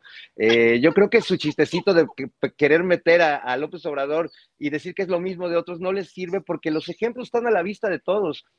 Y con Xochitl y con Samuel, yo lo que veo son dos candidatos McDonald's, dos candidatos eh, preparados al, rapidísimo, eh, para consumirse rapidísimo y que te causan una indigestión horrible el resto del día después de que te los tragaste. Yo la verdad no los trago, pero pues pienso en los pobres que consumen sus spots y que ven a Xochitl diciendo, aquí, aquí fue donde este, me orinó un perro y acá fue donde este, saludé a mi vecino y acá fue donde este, se me cayó el, refresco. Es decir, no hay absolutamente nada y pues yo eh, pienso que es muy triste viniendo de la tierra de Alfonso Reyes o de don Eulalio González Piporro, con tanto ingenio, con tanta creatividad y que nos salga este joven que como diría Piporro, pues, pues ¿para qué tanto brinco estando el gober tan Parejo. Baboso. Ah, parejo. Muy bien. Ana Francis, ¿cómo ves todo Fíjate este que yo no había, no me había caído el 20, o sea, porque la gente le reclama que este güey está dejando la gobernatura para, pues así pasa, pues, ¿no? Pero después dije, ah, no, claro, me cayó el 20 de que acaba de entrar apenas hace dos años. O sea, es realmente grave que abandone la gobernatura en este momento, pues, ¿no? Sí. Luego, varias lecciones. Otra vez, lección importante, que es lo que pasa cuando el Congreso está como está, pues, ¿no? Cuando el Congreso está tan dividido, etcétera, etcétera. Es interesante porque la gente votó el Congreso tan dividido también, pues, ¿no? Y luego me llamó mucho la atención, ayer estaba viendo un video de este muchacho que tiene su cutis muy bonito, la verdad. Sí se lo tenemos que aceptar. Y cómo estaba diciendo, no, usted no se preocupe, porque vamos a meter los recursos de no sé qué y el tribunal y la ciudad. Usted no se preocupe. Lo tenemos amarrado. exacto, que estuve trabajando tres meses en Monterrey y entonces mi amigo Tareque y yo teníamos este chiste de solicitábamos unas cosas de producción para los espectáculos y tal. Y entonces siempre los, los, los, los locales de allá nos decían, eh, cuenta con ello, ¿no? Pues yo me iba a dormir tranquila, pero Tarek me decía, no, espérate. Sí. y hay que preocuparse porque no, no necesariamente cuentas con ello, pues, ¿no? O sea, hay una parte como de la cultura patriarcal norteña, que cada región tiene sus diferencias patriarcales, ¿no? Como de tú cuenta con ello, ya. Anda, vete. Y luego, por otro lado, Julio, esta mañana el presidente nos dio una clase maestra sobre clases medias y decía esto muy interesante de cómo el PRIAN y MC se están peleando a mordidas, cual perros, por la clase media, en el entendido que tienen de que la clase media es una borregada que se va con el fosfo-fosfo, que se va con lo más brillante, y somos una cantidad importante de gente pendeja, con el perdón de mi francés, que no hacemos análisis político, que no entendemos, que no profundizamos y que nos van a venir a deslumbrar con cualquiera de las dos, con la gelatina o con el peinadazo. Aunque tenga bonito cutis, hay que aceptarlo. Tiene cutis de nalguita de Samuel, digo, de nalguita de bebé. Eh, ahora, también hay, hay, que, yo nada más para cerrar este tema este, regio, hay un, hay un vicio que tienen, sobre todo los políticos regiomontanos, de confundir cotidianamente lo grandote con lo grandioso, ¿no? Entonces, si te fijas, vas allá y la plaza, pues es la macroplaza y te dan el macro burrito, todo es macro, todo es grandote, pero no necesariamente es bonito. Eh, y lo grandote no es bonito, ni lo grandote significa que esté bien hecho, ni lo grandote significa que vaya a durar mucho. Y yo creo que Samuel tiene toda esta eh, cosa eh, de machito, regio, que confunde lo grandote con lo grandioso y que viene a medir quién la tiene más grande. Literalmente su discurso de yo soy el hombre, el joven, el nuevo. Pues ahora sí que nomás él se lo cree porque ni tan nuevo ni tan joven y pues lo demás ya no sabría qué decir. Qué bueno, porque si no nos cierran aquí el programa, Fernando Qué bueno que. Horacio, eh, fíjate de veras esa diferenciación mercadotécnica que ha hecho eh, Samuel al decir Samu, él y destacar el él como el artículo masculino de determinación frente a las mujeres que están compitiendo. Hace todavía, ¿qué será? Dos meses, eh, tres meses, recuerdo algunos medios extranjeros dijeron, en México habrá presidenta porque habrá presidenta. Sin embargo, ahora está este ingrediente que en términos de mercadotecnia, pues han hecho cosas interesantes, el fosfo fosfo, Mariana mm. Rodríguez, eh, esta diferenciación de Samuel. ¿Qué tanto, Horacio Franco, a estas alturas, la mercadotecnia, la publicidad, eh, la diferenciación de mercado puede influir para que haya un voto que se vaya por ese camino harto o hastiado de los políticos tradicionales, por llamarle así? Miren, mis sentimientos feministas y muy con la mujer por toda la represión que han sufrido, por todas las injusticias históricas que las mujeres tienen a partir del maltrato de los hombres, sí, eh, en el corazón del pueblo mexicano yo creo que mayoritariamente sí está una mujer como presidenta. Pero por otro lado, cuando ves las conductas de, de, las conductas así de Samuel, o por ejemplo, ves lo que hizo la, la candidata de, de la derecha, Xochitl Gálvez, en la Universidad de Anáhuac hace dos días, donde saca esta figura, bueno, los, los, los tenis, ¿no? Los osos oso, eh, señalando, señalando a Mariana como si fuera la responsable de toda la, la, la este, no nada más la imagen, sino pudiera llegar a ser que ella es más influyente, dijéramos, en redes que su marido, pero su marido es el que está al frente del gobierno. Entonces, bueno, Deja de los zapatos, los tenis anaranjados, oso, oso, o lo que quieras, Imanes, pero cuando saca una imagen de un animal, de una víbora, de, una, de un gusano, refiriéndose a Claudio Sheinbaum, es ahí donde ya notas la, este, ya notas el dolo y ya notas finalmente la violencia de género, que es obra, y gracias, y estoy seguro de ello, de Max Cortázar, ¿no? De la nueva adquisición, flamante adquisición tan acertada a la campaña que los va a acabar hundiendo. Digo, obviamente parece que lo que están haciendo, una de dos, no aprendieron, ¿no? Este Claudio X González no aprendió, ni los partidos, obviamente pues estos tres presidentes de los partidos nunca van a aprender nada porque no aprendieron nunca nada, porque no saben nada, porque no están ni ubicados en donde están.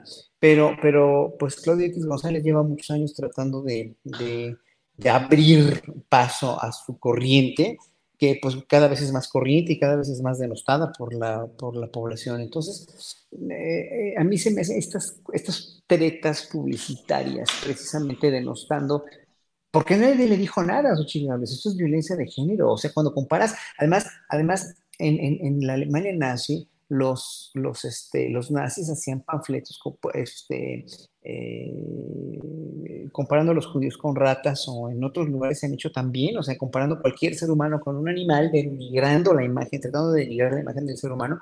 Eso es muy agresivo, Julio, y todos. Es muy agresivo, es muy feo, y finalmente a mí lo único que me da más, cada día me da más lástima es Xochitl es cómo se presta a, de veras, sea mujer o sea hombre, a mí no me interesa si es mujer o si es hombre, porque yo estoy muy por encima de cualquier complejo machista o feminista o de lo que sea. No me importa, pero sí sé que el feminismo o, el trato a las mujeres debe ser igual que al de los hombres. Entonces, ¿cómo es posible que tanto te quejes, un día te quejes o te digas que eres abortista y feminista y lo que sea, y otro saques una, una, una cosa así tan barata, tan vulgar y tan de mal gusto? Y te prestes para eso y te rías también. Bien, Horacio. Fernando, eh, ¿qué opinas? ya se puso en traje de campaña aquí Fernando Rivera Calderón. Fernando, ¿y qué significa ese, ese dibujo verde? Porque no vaya a ser que Xochitl diga que es una reproducción de sus eh, pancartas que usó en la náhuatl. No, Julio, es mi corazón Pacheco, mira. ¿De veras? Corazón Pacheco, con un corazoncito pachequito al otro lado. Claro, sí, sí, sí. Que este, ¿Ah, sí? Pues, ¿Normal? Normal, pues como anda uno en la vida. Este, sí, así, así, Buscando corazones este, verdes, este, ¿cómo se dice? que Ecológicos, biodegradables, como uno mismo. Eso. Que no biodegradantes, no biodegradantes como algunos personajes de los que hemos estado hablando el día de hoy. Sino biodegradables, así es. ¿Qué opinas de esas pancartas que mostró Xochitl ahí en la Anáhuac y particularmente, obviamente, eh, la de referente a Claudia Sheinbaum, pues así lo dijo, digo, ella dijo que esas eran las opciones que se tenían, y la otra del tenis fosfo, fosfo. Fernando. Pues muy vergonzoso. Hace, yo creo que un mes, eh, aquí en este programa, yo estaba hablando de Xochitl Galvez y dije que era una candidata que estaban inflando y alguien retomó de, la gente que apoya a Xochitl Galvez mi frase y sacaron en Twitter que yo insultaba a una mujer por su cuerpo y me tuvieron tres días atacándome, bueno, hasta de pederasta se me acusó y de mil cosas que, que ya no quisiera ni recordar. Y fue muy, muy, este, confrontante para mí porque yo no sentía que había realmente transgredido y que ni, ni y bueno, estaban ustedes aquí también, no, no sentí que, sentí que se manipuló lo que había dicho. Y a la semana me di cuenta que esa persona que me denunció y a la que siguieron los de Mauleón y toda esta bola de, de este, haters de las redes sociales, me di cuenta que era una persona verdaderamente misógina y que cotidianamente hacía comentarios muy misóginos y muy violentos hacia otras mujeres. Entonces, eh, me di cuenta que pues es, la doble moral de la, de la derecha y de esta oposición pitera y patito, porque Xochitl un día este, dice que si nos pegan a una, nos pegan a todas, y el otro día compara a, su, a su adversaria con un gusano, que no es casual, es decir, no es lo mismo que te comparen con un caballo o, o con un, incluso con un perro, a que te comparen con un animal que socialmente eh, debe ser exterminado, como son los gusanos o las ratas o las cucarachas. O sea, hay, diferencias en el reino animal, sobre todo en relación al comportamiento que los humanos tenemos con esos animales. Y es realmente peligroso empezar a asociar eh, eh, a, a, personajes de la política con animales que deben ser exterminados y fumigados. No, no va por ahí.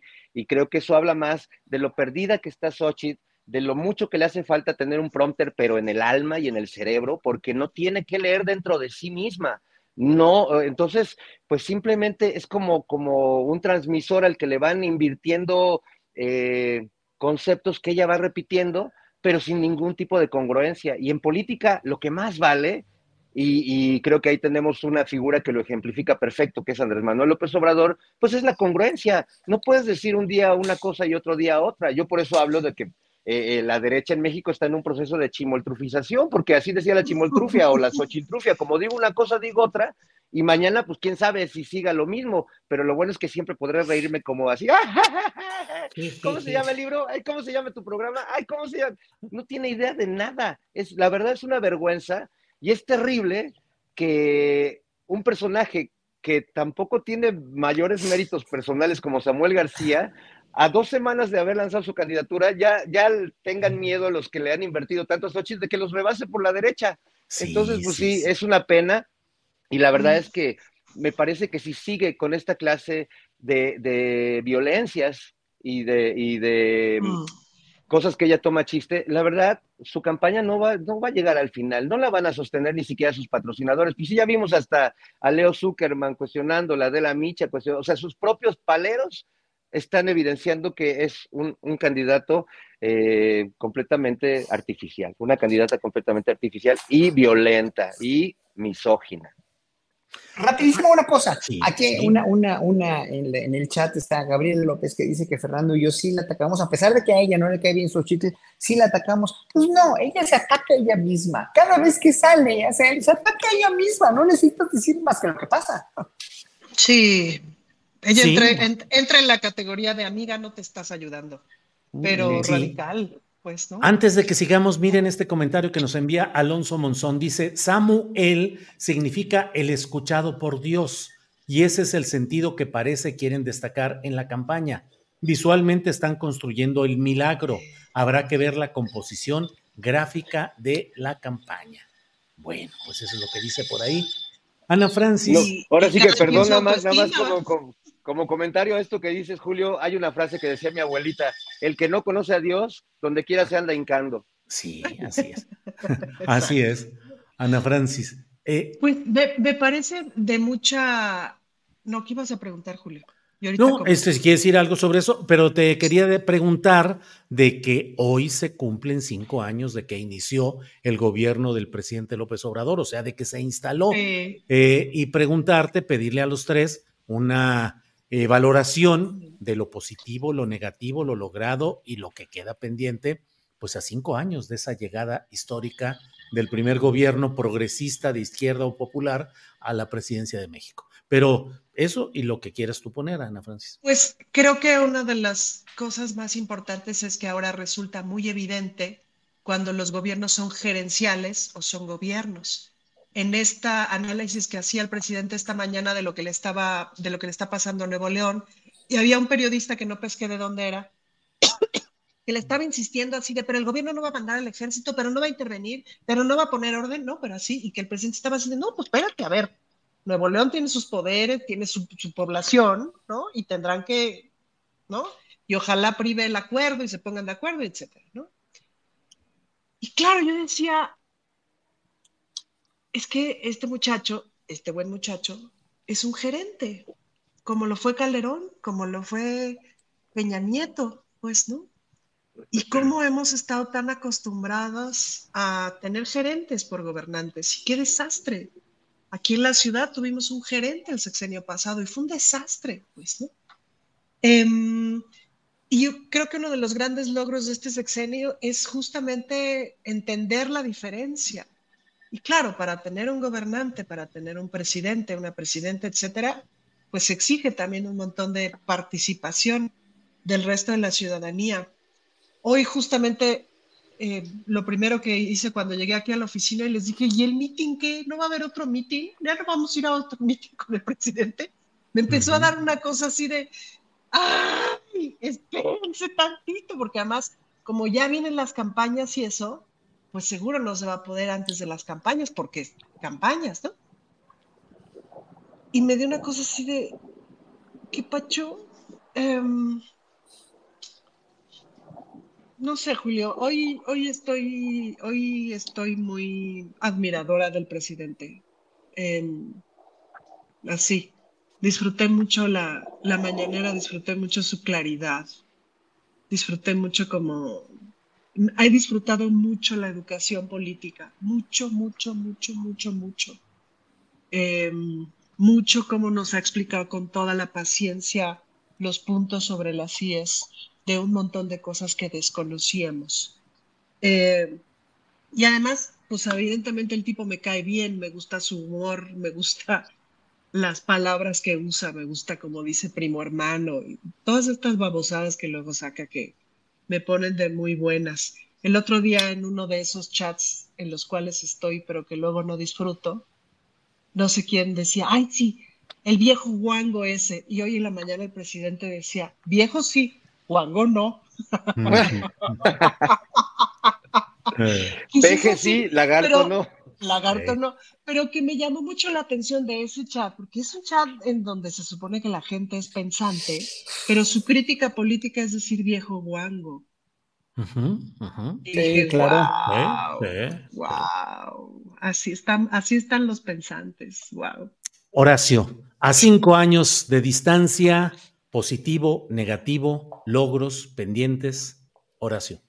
No solamente son las encuestas que pueden decir eso, ¿no? La aprobación desde Morning Consult de ayer o, todas las encuestas que han salido que aprueban el trabajo de Andrés Manuel López Obrador como presidente de este gobierno, eh, que son, cosas que están fehacientes. Aquí, aquí tengo una discusión con un internauta también que dice que que yo solamente me voy por los, lo, lo, lo, que, lo, que, se puede comprobar, pero no, lo que se puede comprobar son hechos científicos o demostrables totalmente con métodos de, en papel, con estadísticas, con, eh, con actuarios que, que están checándolo y sí, obviamente la reducción de la pobreza, el aumento de los salarios mínimos, los el aeropuerto que está hoy eh, estrenándose ya, eh, el otro, las, las, dos pistas más grandes que hay en México de esos dos aeropuertos, porque no hay ninguna más larga, etcétera, etcétera. Bueno, el, el, el comienzo de, de, más bien el logro más grande ahorita, pues la revolución de las conciencias, que la gente esté más politizada, las, todas las prebendas sociales que tiene, a las que tiene derecho a la gente. Eh, hay cosas que a mucha gente así de rumbo no les gusta, por ejemplo, con la comunidad cultural o la comunidad científica, donde finalmente mucha gente sí estaba decepcionada o está muy decepcionada porque ya no se hacía ese apoyo ya no se hacía o ya no se hace en este sexenio como se hacían en sexenios anteriores, porque en ese sexenio se buscó favorecer a otro tipo de artistas y a otro tipo de congregaciones eh, este, eh, culturales donde, donde los indígenas o las zonas más marginadas estuvieran más presentes, como los semilleros, que también para mí es de las cosas que no me han gustado nada en este sexenio y que se lo pido al presidente siempre que se, se puede. Digo, yo nunca he hablado con él, ni estoy cerca de él, ni nada, pero yo se lo pido siempre públicamente, cacaree más, por favor, lo de los semilleros culturales, lo que están haciendo en Los Pinos, original esta, esta maravillosa feria de artesanías, de artistas artesanos indígenas que se hicieron de 32 estados de la República de los Pinos, eh, qué sé yo, obra pública, etcétera, etcétera. Lo de la militarización aparente del Estado, porque le dan, o sea, sí, sí a ver, yo llamo militarización a un control, al, al ejercer el control de de, de, de, la mayoría de los lugares donde caminamos la población civil del ejército. Para mí eso sería la militarización. Yo he estado en países muy militarizados como Indonesia, por ejemplo, donde no pasas un edificio público o privado y el ejército no te checa y no te... Bueno, eso me pasó en Yakarta y era terrible. También en, en Kenia, por ejemplo, cuando fui a Nairobi, igual, o sea, el ejército por todos lados. Camiones del ejército por todos lados.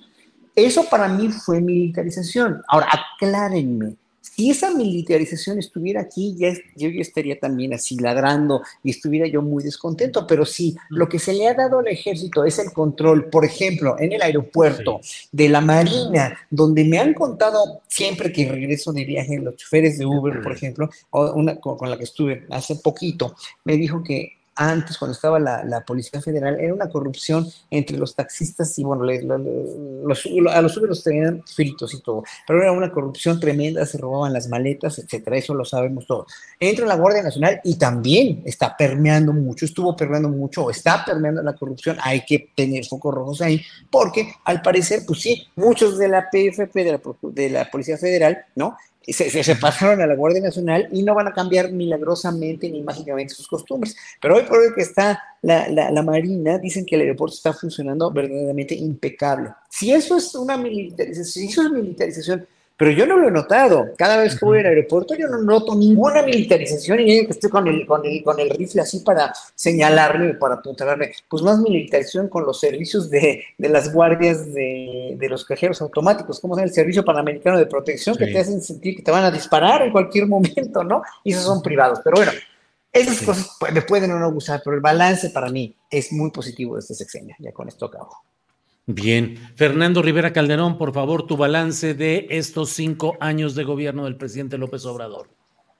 Pues yo me siento eh, muy contento y orgulloso de ser parte de un movimiento de, transformación que ha sido verdaderamente revolucionario, Julio, y que no solo eh, es responsabilidad del presidente, sino de, toda la colectividad que creemos que este país podía cambiar, podía moverse y que venimos luchando por eso desde mucho antes, eh, desde hace muchos años. Sin duda, sin el liderazgo de López Obrador, esto no habría sido posible sin su congruencia, sin su templanza, sin su capacidad creativa y su capacidad de comunicar. Eh, creo que estamos viviendo y seguiremos viviendo una revolución pacífica donde la conciencia política de la sociedad va a impedir que lleguen nuevos administradores al poder y va a mejorar las condiciones de vida y va a ser menos desigual eh, el, país en el que vivimos. Por supuesto que yo nunca pensé que esto iba a pasar en seis meses, como la mayoría de mis amigos columnistas y caricaturistas que, le van al otro lado, que a los seis meses dijeron, uff, ya, le di oportunidad y no pudo cambiar el país, ataquémoslo, odiémoslo, derroquemos a este régimen. La revolución que está viviendo este país, no, yo esperaría que no acabara nunca. Yo esperaría que no volviéramos nunca a institucionalizar una revolución como lo hizo el, el PRI, que por mucho que pese la figura de López Obrador, esperaría que hacia el futuro no se lucre políticamente con, su figura y que no se institucionalice el gran tótem sagrado de López Obrador, sino que los nuevos, los nuevos cuadros, las, las, nuevas dirigencias políticas asuman ese liderazgo y no se conviertan en lo que hizo el PRI con la revolución, que fue agarrar a Villa, Zapata, a todos los que se mataron entre ellos, ponerlos en la misma tumba que por cierto iba a ser el Palacio Legislativo del Porfiriato, y lucrar políticamente con ellos durante 80 años. Eh, ojalá que no caigamos en esto, pero yo estoy feliz de ser parte de esta lucha, eh, cada día más convencido de ello. La mitad del sexenio me la he pasado leyendo gente que me pregunta si ya me arrepentí, o que cuándo me voy a arrepentir, o que cuánto me falta para arrepentirme. Pues básicamente lo que me falta para arrepentirme es de aquí a que me muera, porque no me voy a arrepentir jamás. Y claro, lo que viene hacia adelante implica desafíos muy, muy cañones y hay que estar muy alertas, pero celebro lo que pasó en la cultura mexicana, celebro lo que está pasando en términos, en términos de la comunicación y de cómo los medios mainstream fueron abandonados por el presupuesto gubernamental y ahora se la pasan pataleando. Es decir, me siento muy contento de muchos cambios muy radicales que no hemos, eh, creo que no hemos aquilatado aún. Dicen que los, los historiadores, hay quien piensa que los historiadores les, les, preocupa el pasado, pero la verdad yo estudié, historia porque me importa el presente y creo que muchos historiadores como Aguilar Camín y como los Krause y como todos estos personajes, más que historiadores se han vuelto anticuarios de la política. No, no, no les interesa el presente, quieren volver a vivir como, como estaba todo antes y perdón, pero lo que extrañas ya no existe. Mm. Se acabó. Se acabó. Se acabó. Se acabó. Qué buen concepto. Anticuarios de la política, dijiste. Sí. Anticuarios de la política. Qué bárbaro, maestro. Está no, no, no, está, no, no, no, sí, siempre. Ese es Mi corazón Pacheco, Además lo mandas a la fil y se pone, pero mira. Sí, sí, velo. Oye, pero conviene. Filoso. sí, y ve esa escenografía, digo, esa. en fin. Bueno, estamos ya en la parte final, Ana Francis. Julio. Bueno, este, para despedir ¿Puedo sacar mi bola de cristal? Sí, todavía tenemos oportunidad. Pero mi botella de cristal. Es una botella de cristal. Luego nos dices qué alcanzas a ver ahí con la bola. Horacio Franco, postrecito para ir cerrando nuestro programa de hoy, por favor. Bueno, pues rápidamente quisiera hacer una invitación. Eh, espero que también a ti te interese, Julio, y al público. Este, voy a estar el viernes que entra, bueno, después de la mesa, voy a hacer la mesa desde la UNAM y voy a tener un concierto precisamente en un, en un coloquio muy padre que está organizando un maestro de matemáticas, hijo de, de Lupita Astorga, una gran amiga mía. este, que es, este, es matemático y está organizado en la Facultad de Ciencias, que también te, comenté que estábamos invitados a hacer estas multimesas ahí en la Facultad de Ciencias, a ver si un día las hacemos ahí en la UNAM. Eh, en un coloquio de, sobre, filosofía de la computación. Muy interesante, a ver si, le, das voz a, para que lo anuncie la semana que viene, porque está muy interesante, va a haber, va a haber muchísimas mesas, va a haber muchísimas, eh, el, filosofía general de la computación, géneros, estudios sociales del cómputo, biocomputación, problemas éticos en la computación, teoría de la computación, ciencia cognitiva, eh, cómputo emergente, teoría de la computación, bueno, muchos, muchos, ya te mandé yo por medio de Alex todo el programa, pero yo voy a dar un concierto que se llama De Bach a lo incomputable el próximo viernes después de la mesa a las 4.30 ahí en la Facultad de Ciencias. Van a poder consultarlo en el programa. Así que sí, es muy interesante eh, hablar de ciencia. Para los músicos, siempre hablar de ciencia, porque la, música, pues no, aparentemente no es una ciencia exacta, pero pues mira, vayamos a, a las reglas tradicionales de composición europea. Sí, sí, son, es, una ciencia exacta, aunque, aunque lo traten de ver de otra manera, pero es muy padre la música clásica porque es una ciencia exacta, sí, porque tiene esas reglas, pero también obviamente está dentro de ella la gran emotividad y la gran emocionalidad del ser humano. Pues nada más esa era mi postrecita. Y en oración, Ana Francis, por favor, postrecito, que te tocaba a ti, no sé por qué brinqué, por, yo creo que... No, no pasa nada. Es tu machismo, Julio. Sí, sí, es, mi machismo. Es el patriarcado que brinca aquí. Es el patriarcado. No, yo quería decir que, em, pues creo que lo que le quiero decir a la gente es que no se pierdan los próximos 10 meses del presidente. No se lo pierdan, de veras no se lo pierdan, no se hagan eso. Van a estar a los 90 años muriéndose y decir, ah, ¿por qué me lo perdí? Porque yo creo que vamos a ver lo mejor del mejor presidente de la historia. Y yo creo que no vale, o sea, ojalá la gente que está por ahí, ajá, logren abrir su corazón tantito y logren eh, abrir su corazón y no perderse esta gran experiencia, porque, pues sí, claro que tengo la certeza de que tenemos un gran presidente y de que vamos a ver lo mejor en este cielo, porque además el Señor sabe poner las escenas en el lugar correcto. Y esta obra de teatro ya va a terminar. Vamos a empezar a ver la última escena el gran finale, con la música todo, con el final con Tutti, con la mejor coreografía, con las mejores luces, con la mejor parte de la dramaturgia. Entonces, no se la pierdan. Estoy también segura y muy esperanzada en que lo que sigue está bueno, pero también es cierto que hay que construirlo. Y también es cierto que hay eh, mucho por descubrir. Eh, pero este gran final, por favor, no se lo pierdan. Y ya, invitarles mañana, tenemos una actividad en la luna de la Benito Juárez, que vamos a ir al territorio de la Benito Juárez, Bu, em, a, este, a esta actividad que hemos venido haciendo con mujeres lesbianas, trans, intersex, a esta luna, ojalá eh, quieran venir. Y por ahí alguien en el chat me pidió que hablara un poco del asunto de la fiscal. No tiene mucha ciencia. La fiscal encerró este, ha estado encerrando a los corruptos panistas del cártel de la Benito Juárez, que tienen predios y este, inmuebles e inmuebles e inmuebles que han sacado de sus corruptelas y están muy enojados y quieren impedir que se ratifique y por eso estamos pariendo chayotes en el Congreso de la Ciudad de México. Pero bueno, eh, mañana nos vemos en la Benito Juárez. Bu. Eh, Rivera Calderón, dos minutitos para postre y cerrar el changarro. Bueno, pues eh, eh, la experiencia de, la Feria Internacional del Libro, si bien ha sido muy estigmatizada por el tema de eh, político y cómo se ha politizado, pues yo creo que estamos en una feria del, libro muy importante que está a punto de tener transformaciones radicales. Durante muchas, muchos años, pues ha sido un bastión de las voces de la derecha, un, un, lugar donde pues los que piensan igual se aplauden entre ellos y tratan de no invitar o invitar poquito a los que piensan distinto. Pero sin duda la muerte de Raúl Padilla, el gran cacique cultural de, Jalisco, eh, y, la, certeza de que el próximo año tendremos una elección donde ganará no solo una mujer, sino una mujer de izquierda, eh, creo que va a mover la feria. Pero sin embargo, más allá de la lectura política de la feria, no deja de haber grandes sorpresas. Yo tengo un autor que es uno de mis escritores favoritos de toda la vida, que es un francés llamado Pascal Quignard, se, se escribe con Q, Quignard, y es, es un verdadero maestro de la palabra y sobre todo del silencio, es un explorador del silencio.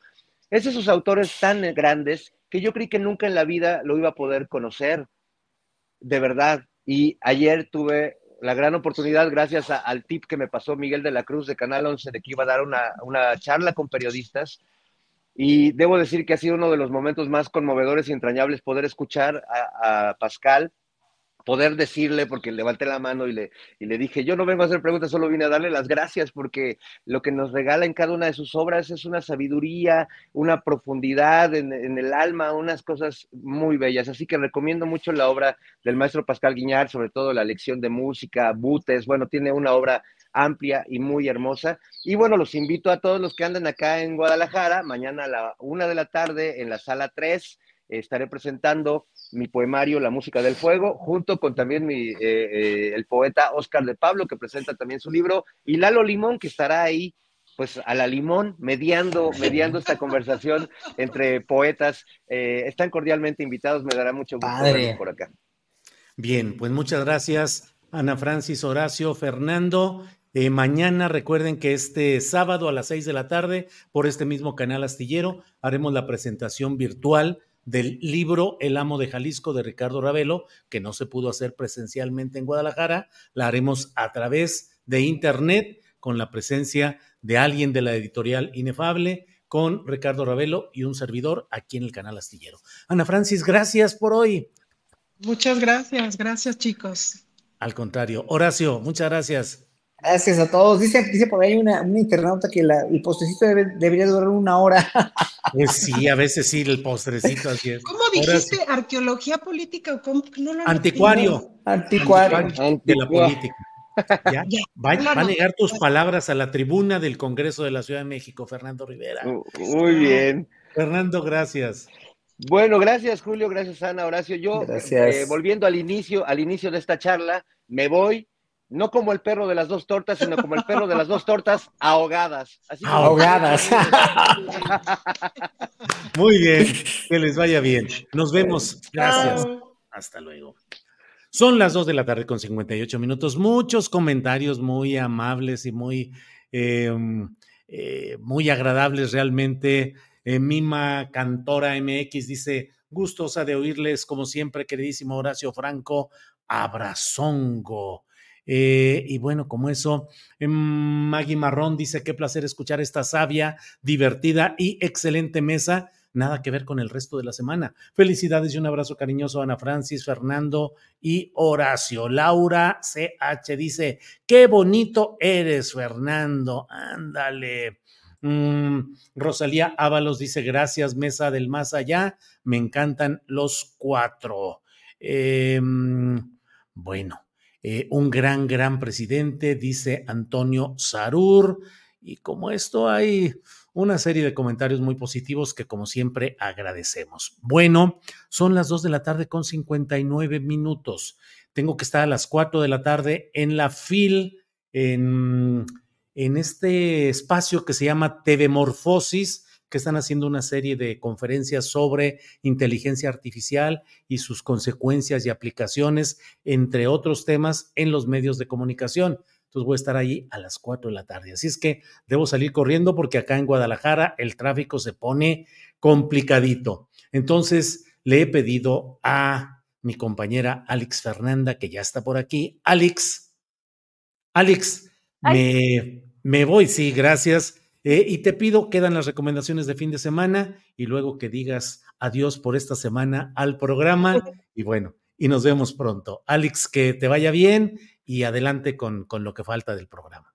Claro que sí, Julio, muchísimas gracias. Pero antes de irnos, nada más para recordarnos, Julio, ¿en dónde va a ser el salón que, que te vas a presentar? Es en la FIL, es eh, ahí en la FIL Guadalajara eh, se llama TV Morfosis, el espacio en el cual se van a realizar estas, se están realizando ya hoy y mañana estas conferencias a las 4 de la tarde, TV Morfosis, ahí en la FIL Guadalajara. Ahí ustedes ya lo saben, audiencia, hoy a las 4 de la tarde con Julio Astillero. Y lo tendremos en vivo. Terminará el programa y luego a las 4 tendremos la transmisión en vivo de todo esto. Y a las 5 Paco Cruz, como bien sabemos. Y a las uh, eh, 9 de la noche otra videocharla astillada. Alex, que te vaya bien. Nos vemos pronto. Gracias, Julio. Bonito fin de semana. Hasta luego. Y aquí continuamos con las recomendaciones de fin de semana y comenzamos con nuestra querida María Hahnemann con las recomendaciones musicales. María, buenas tardes. Julio, hola, pues primer viernes de diciembre, ya en una recta final de este año 2023 y también nos acercamos al final de temporadas de orquestas y en el penúltimo programa de la Orquesta Sinfónica del Estado de México, la OSEM, se interpretará a Israel López Estelche, a Félix Mendelssohn y a Bela Bartok con la participación de Román Revueltas en el violín y por supuesto en la batuta el maestro Rodrigo Macías. Sala Felipe Villanueva de la ciudad de Toluca, hoy viernes 8 de la noche y el domingo 12.30 del día.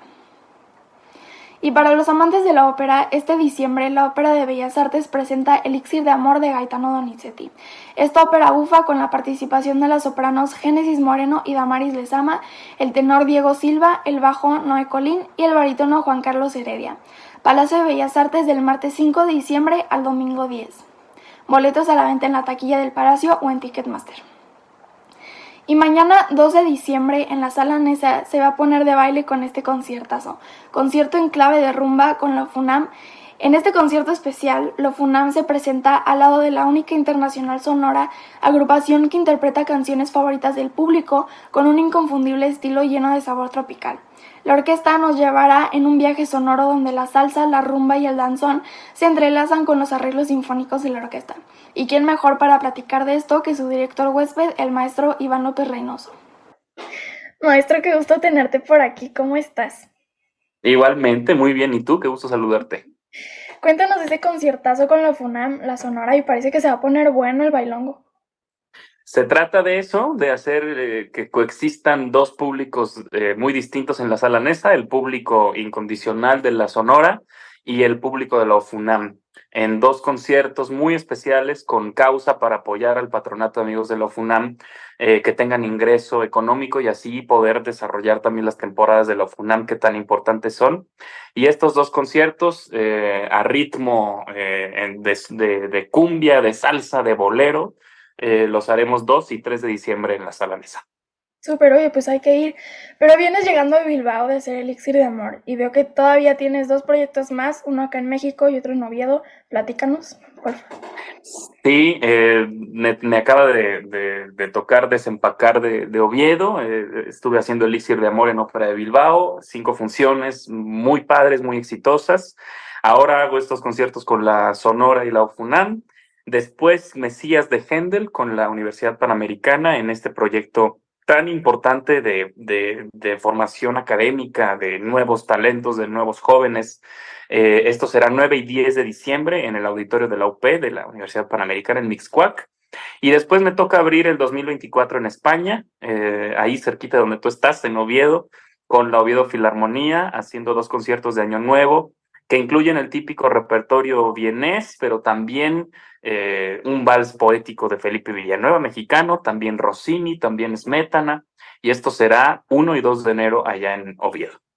Ay, wow. Oye, ya queremos ver qué más hay para el 2024. ¿Se puede saber más? Te puedes saber poquito, te anticipo que sí tengo una temporada 2024 muy intensa, muy padre, que me va a llevar eh, desde luego, además de la Orquesta del Teatro de Bellas Artes, eh, a la OFUNAM, Sinfónica Nacional, Filarmónica de la Ciudad, Jalapa, eh, Mérida, y en Europa voy a estar en Austria, voy a estar en Bérgamo, voy a estar en Oviedo, voy a estar en Estados Unidos. Va a ser un año muy, muy, muy intenso y muy pronto podré compartirte más detalles, querida María. Súper, pues como siempre un placer enorme hablar contigo y muchos éxitos en todos estos eventos. Igualmente, abrazo fuerte y que te siga yendo siempre muy bien. Gracias. Pues ahí lo tienen al director Iván López Reynoso, que si lo quieren ver ya, no dejen de ir a la sala Nesa. Y ya me les voy, pero antes de irme le quiero recordar a la audiencia que Astillero Informa es un proyecto que se autosustenta y vive gracias a sus aportaciones. Aquí las cuentas por si quieren donar. Los invito a seguirme en las redes, me encuentran en Facebook, Instagram, Twitter, YouTube, Spotify TikTok como María Mambera. Y como siempre les deseo un musical y feliz fin de semana y si tienes un sueño, no te rindas. Muchísimas gracias María. Ya saben qué hacer este fin de semana en las recomendaciones musicales. Por otra parte, el día de hoy Daniel Robles Aro no nos pudo acompañar porque lamentablemente se enfermó, pero en la mañana estuve platicando con él y me encargó su sección. Entonces, aquí, con el permiso de Dani, les voy a contar los temas que iba a abordar. Para empezar, Daniel ha tenido una semana llena de actividades. A principios de esta, de esta semana viajó a la ciudad de Puerto Vallarta para dar una ponencia en la Convención Estatal de Protección Civil de Jalisco. Esto fue ante autoridades, personal bajo capacitación y personal de la hotelería. El tema que Dani presentó fue la importancia de la inclusión en la gestión de riesgos. Recibió un reconocimiento por el gran trabajo que ha estado realizando y, por cierto, su ponencia tuvo un lleno total. Vamos a ver un pedacito de este día. Y a propósito, les quiero hacer una pregunta y presentarles unos datos. Pregunto. ¿Han visto en las noticias sobre el guerrero a personas con discapacidad? Más aún, ¿han visto a alguna persona con parálisis cerebral severa como yo? Parece que no hubiera, ¿verdad? Y qué padre sería. Pero tan solo en Acapulco viven 49 mil y antes de este evento, Maura Aro puso el tweet que vamos a ver a continuación en pantalla, reconociendo el gran trabajo que ha realizado Dani Robles y el grado de responsabilidad que éste tiene. Por cierto, a pesar de que estaba en el puerto, pues no pudo haber playa, sol ni alberca para Dani porque tiene un resfriado muy fuerte. El día de hoy ya llegó a la Ciudad de México para poder descansar un poco y de hecho nos está viendo ahora desde su hotel y se va a preparar para encabezar mañana la marcha anual con motivo del Día Mundial de la Discapacidad, organizada por el Movimiento de Personas con Discapacidad, del cual Dani eh, es parte.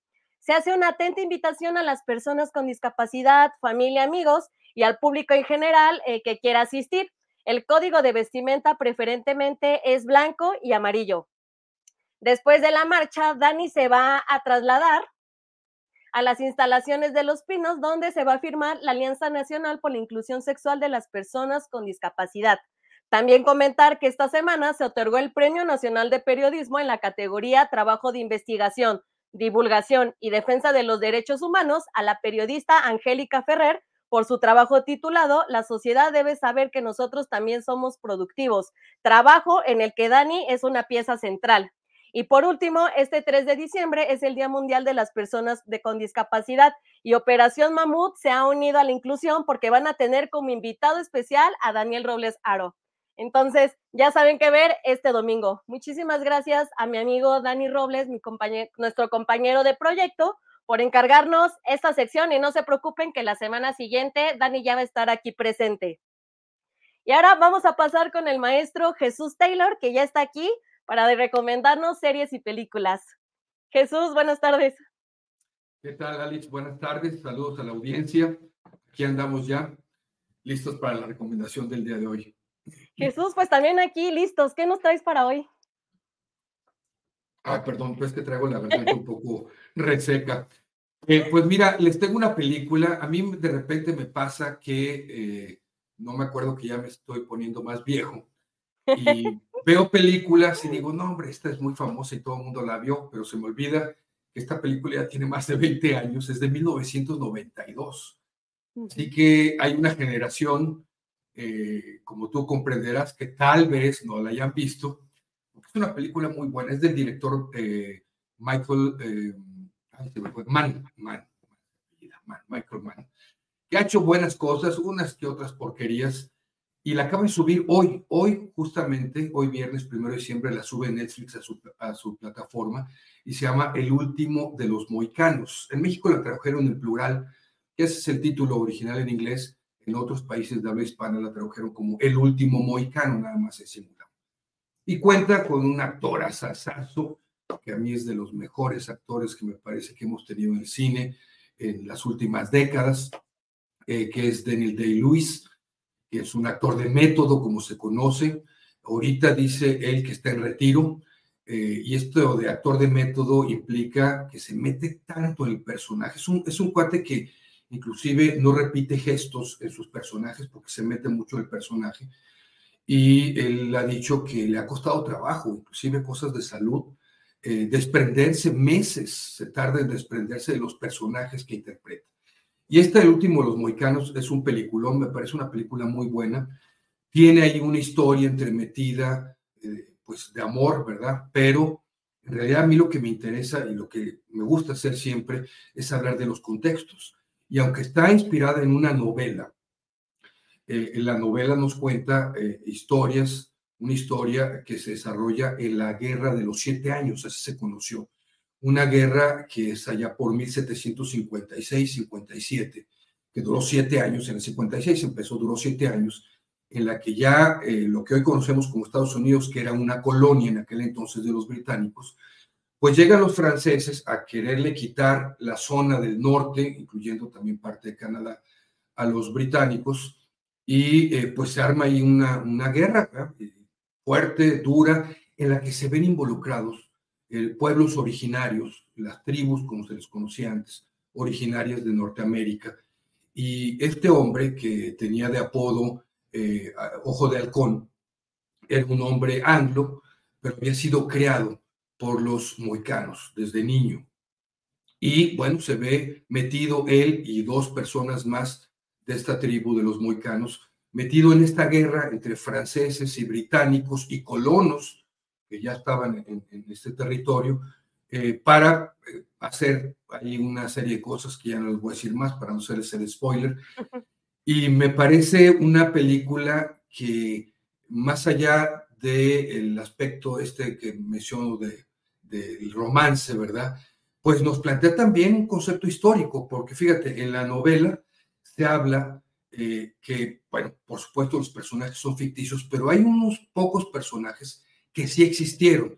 Y plantear esto desde el punto de vista histórico también me parece importante de cómo se daban las cosas en aquellos entonces, las luchas que había entre los grandes imperios que existían en el mundo, eh, el comportamiento de los ejércitos de aquel entonces, eh, cómo, cómo había un abuso de estas grandes potencias hacia los pueblos originarios, eh, muchas cosas. Y además la película, por si fuera poco, tiene una gran, gran fotografía, unos paisajes preciosos y por supuesto la actuación de Daniel Day-Lewis, que nunca está de más, si no la han visto, verla y si ya la vieron, volverla a ver porque la película es bastante buena. El último de los moicanos se llama, de reciente estreno, más bien recientemente subida a esta plataforma de Netflix. Mira, Jesús, aquí ya nos están diciendo en los comentarios, Rayo McQueen nos pone un peliculón para hoy en la noche. Y aquí, mira, interesantes todas las recomendaciones de Taylor Jesús. Excelente película. Mira, muy Lulu Hernández. mira, aquí Tomás, recomendable. Es mi prima, Lulu. No, no es cierto, no es mi prima. Saludos ahí para la prima de Jesús. Por eso me echó eh, flores. Jesús, ¿y dónde te podemos seguir? Otra recomendación que también tengas ahora que ya van a empezar la, época de Sembrina. Otra recomendación que nos tengas o dónde te podemos seguir en tus redes sociales. Ahí, les van mis redes sociales. Taylor Jesús, Instagram, Twitter, eh, Threads. Bueno, Twitter ya no se llama, se me sigue olvidando. X, eh, Threads eh, y, YouTube, que es donde publico los videos, y lo que Taylor se llevó en Facebook. Mira, hoy en la noche publico el video acostumbrado los viernes, donde hago doble recomendación. En el mismo video hay dos recomendaciones. Una es esta de los moicanos, y otra es una película francesa divertida, entretenida, basada en una gran, gran novela de un gran escritor francés, también por allá de los 1800, que es Alexandre Dumas. Eh, así que esta película sí es nueva, es una historia ya conocida, pero es nueva este 2023, con un eh, planteamiento me parece interesante. Es una película francesa que se van a divertir, por supuesto, y vale la pena ver la historia, si es que ya la vieron, volverla a ver también. Así que la noche, en ese doble, en esa doble recomendación, ese video, pues vean la, la que sigue, que también la estrena Netflix mañana a primera hora ya la podrán ver de estreno de nueva película de este 2023 en Netflix. Uy, buenísimo. Entonces ya sabemos qué ver este fin de semana y también seguir al maestro Jesús Taylor en todas sus redes sociales. Jesús, muchísimas gracias y aquí la siguiente semana ya estará Julio Astillero. Muchas gracias, Alex. Saludos a todos. Gracias. Muy bien, muchísimas gracias al maestro Taylor Jesús y ahora continuamos con el maestro Daniel Mesino. Daniel, buenas tardes. Hola, ¿qué tal Alex? Me da mucho gusto poder platicar contigo y la verdad es que vengo recién desempacado de la Feria Internacional del Libro de Guadalajara, donde pasó de todo, entonces por eso hoy, eh, a diferencia de otros días, voy a hablar de tres libros el día de hoy. Rápido y breve y conciso. Oye, Dani, antes de que nos cuentes de los libros, ¿cómo te fue en la fila? Fue, la verdad, eh, increíble, muy... Eh, eh, tuve la fortuna de, encontrarme a Julio, a su familia allá, la pasamos genial. También a este chico que nos ayuda con las grabaciones, que es un máster. Todos te extrañamos, evidentemente.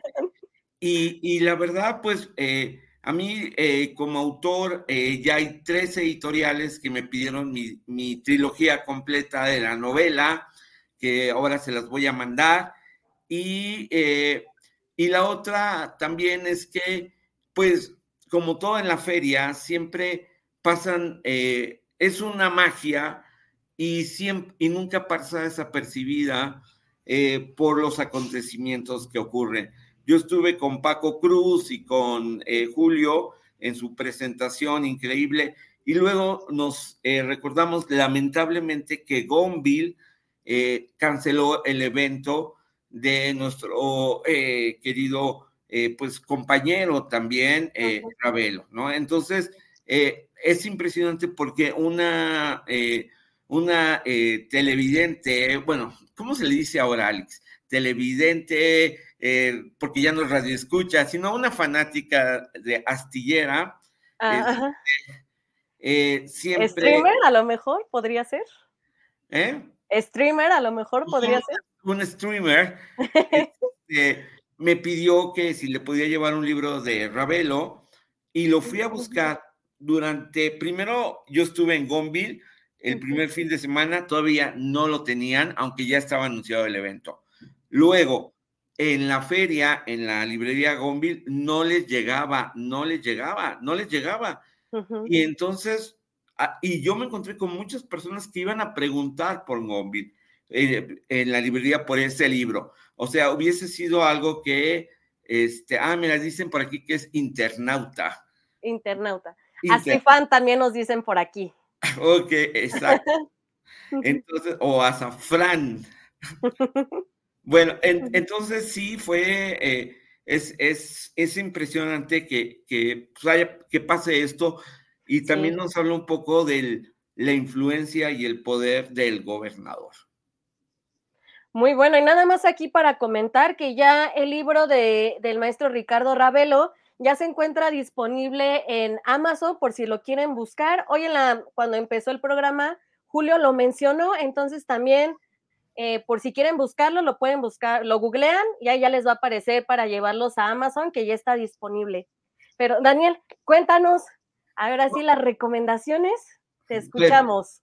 Perfecto, pues el primer libro que estaba yo leyendo, justo que me fui, que comencé a leerlo aquí, es el libro más reciente de Paco Ignacio Taibo II, Los alegres muchachos de las eh, de la lucha de clases. Este libro, eh, el mismo Paco lo, lo lo define como entre novela o, realidad, porque habla de sus recuentos, de cómo él creció, sus orígenes, y es, es un libro en el que a, mí lo que me gustó muchísimo es que habla de cómo se reconstruye la memoria, que la memoria es selectiva, y él empieza diciendo, antes de que mi memoria se convierta en un eh, en un queso gruyere por tantos orificios que no, este, que no, que no recuerdo, pues eh, decidí escribir este libro que yo se lo recomiendo muchísimo. Luego, ustedes saben perfectamente que Mafalda y, el tema de, de, Kino, pues eh, la editorial Lumen acaba de sacar un libro que se llama Kino Inédito. Kino Inédito es eh, pues eh, una recopilación de lo que él publicaba en varias revistas o que nunca se dio a conocer y lo reúne por primera vez y aquí vamos viendo pues prácticamente el humor, el sarcasmo, la, la crítica en un volumen pues que siempre nosotros lo asociamos a, a, a, Mafalda, pero también hay, eh, aquí se puede vislumbrar el tema de la, de dónde viene Kino y, y, esa crítica tan ácida y precisa que él hace como este eh, eh, caricaturista, ¿no? Y finalmente, el libro que me atrapó allá es es, este, que inclusive lo estuve comentando con, con, Julio y su familia, que se llama Los genios de eh, Jaime, Bailey. Jaime Bailey es un escritor peruano que ahora vive allá en Miami y que él es el autor de No se lo digas, eh, no se lo cuentes a nadie, en el que pues desnudaba prácticamente la, la, este, que, realmente van, eh, desnuda un poco a la clase alta eh, eh, en, un tema de la homosexualidad. Ese libro fue, fue brutal, ¿no? porque realmente, pues, no hablaba desde un punto de vista que no nos acostumbraba, que no se escribía en ese momento. Y, y en este libro, él recrea, eh, comienza con la historia de cuando Vargas Llosa golpea a Gabriel García Márquez por, eh, porque éste lo acusa a Gabriel de haber eh, tratado de seducir a su entonces mujer. Entonces, así arranca este libro. hay unas, yo busqué la fotografía del famoso moretón que le, que le tomó, este, eh, vaya, que, que, le tomaron un fotógrafo mexicano al que lo retrata sonriendo y que se hizo una famosa icónica. Entonces, ¿qué es lo que vamos a encontrar en esta novela? Pues esta novela vamos a encontrar eh, la magia de cómo se van eh, cómo van creciendo estos dos genios de la literatura, cómo desde chico ya vemos que Vargas Llosa sí estaba muy perturbado y muy loco y que ahora entendemos por qué es así. Y Gabo, pues Gabo siempre encantador. Entonces, pues, eh, mira, esos son, eh, esta es la novela, a quien le guste la literatura, a quien le guste esta época, que estamos hablando de los 60, 70, 80 va a encontrar un relato muy entrañable y se va a entender eh, y va a entender cómo surgen estas dos figuras de la literatura. Está también su agente Carmen Balcés, es impresionante. Entonces, pues bueno, esas son mis tres recomendaciones. Por ahí me preguntan que si, que si no, eh, que si no voy a recomendar el de la señora X, pues sí, si ella no se acuerda de cómo se llama su libro, yo, tampoco me acuerdo ni cómo se llama. Muy bien, Dani. Dani, antes de preguntarte por tus redes sociales y por agradecerte por estas excelentes recomendaciones, mira, te voy a leer aquí un, aquí te andan mandando saludos. Lulú Hernández nos dice, un gusto escuchar al escritor y maestro de yoga Daniel Mexino, próximo candidato a una diputación. Por aquí también nos decían, Daniel, le felicito por su profesionalismo e inteligencia. Y aquí te andan mandando muchísimos saludos, Dani. Oh, no, pues muchísimas gracias a toda la comunidad eh, de Julio Astillero, a ti, Alex, por, por eh, este entusiasmo que yo lo comentaba que contagias. Este, y, bueno, yo más tarde voy a, este, voy a, recomendar, eh, escribir las recomendaciones en el blog que se llama Los libros de los viernes, donde hablo de todo esto, pero es que la FIL sí me dejó agotado. Mira, y aquí ya nos anda, nos, te voy a leer este comentario. Héctor López dice, ya dijo la señora X que el siguiente año ya va a inaugurar la FIL. Uy, aguas ahí, ¿eh? no, vayas no, miren, eh, eh, yo realmente este, creo, eso ya es a título personal, que la Feria del Libro de Guadalajara tiene una parte que es mágica, que es agrupa a todos los autores, eh, lectores, libreros, impresionante. Es un gran evento. Es la segunda feria del libro más importante del mundo. Así, solamente hay una feria que es la de Frankfurt. Y, y, este, y la verdad, el tema es que cuando le meten la politiquería, ahí sí, híjoles, o sea, Vimos a Peña Nieto, cuando no, no recordaba que, pues, que decía que la Biblia era el libro porque le preguntaron cuándo, cuándo era. Entonces, este, eh, hacen falta eh, eventos organizados que sean más plurales, ¿no? Por ejemplo, este, a Julio, ¿no? Julio, periodistas deberían de estar invitados, otros autores, por ejemplo, Sabina Berman, sí. pero ocurre esto. Entonces, parece que el nuevo rector quiere eh, ser más amplio. Yo espero que así. Y, y, por favor, señores políticos, lean muy bien antes de ir a la feria el guion que les prepararon para que no se les vaya a olvidar y salgan con las cosas que salen. Para que no se les vaya a cerrar el teleprompter. Pues Exactamente, que se lo aprendan de memoria.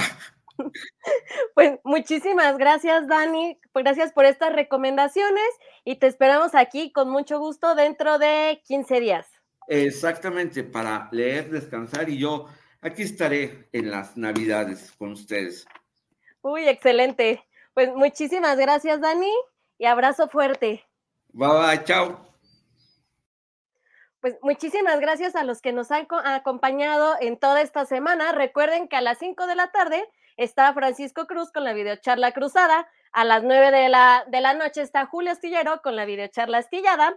Y también que va a estar hoy a las 4 de la tarde en la Feria del Libro de, la, de Guadalajara presentando la mesa TV Morfosis, eh, más allá de la inteligencia artificial, formas no convencionales del consumo audiovisual este viernes, primero de diciembre, de 4 a 5 horas en los salones Zapopan y Tonalá. Por si no lo pueden acompañar, también vamos a estar transmitiendo la mesa a través de este canal, youtube.com slash Julio Astillero. Y recuerden toda la información en julioastillero.com. Muchísimas gracias por acompañarnos. Buen fin de semana.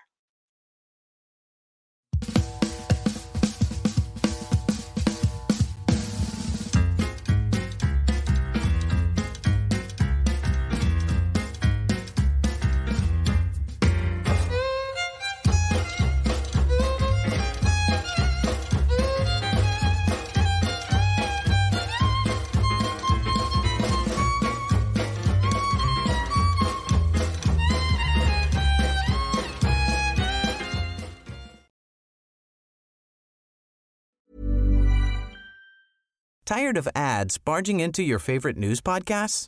Good news. Ad-free listening is available on Amazon Music for all the music plus top podcasts included with your Prime membership. Stay up to date on everything newsworthy by downloading the Amazon Music app for free or go to amazon.com slash news ad free. That's amazon.com slash news ad free to catch up on the latest episodes without the ads. ¿No te encantaría tener 100 dólares extra en tu bolsillo? Haz que un experto bilingüe de TurboTax declare tus impuestos para el 31 de marzo y obtén 100 dólares de vuelta al instante. Porque no importa cuáles hayan sido tus logros del año pasado, TurboTax hace que cuenten. Obtén 100 dólares de vuelta y tus impuestos con 100% de precisión. Solo con Intuit TurboTax. Debes declarar para el 31 de marzo. Crédito solo aplicable al costo de la presentación federal con TurboTax Full Service. Oferta sujeta a cambios o cancelación en cualquier momento. Para que te enteres del próximo noticiero, suscríbete y dale follow en Apple, Spotify, Amazon Music, Google o donde sea que escuches podcast. Te invitamos a visitar nuestra página julioastillero.com.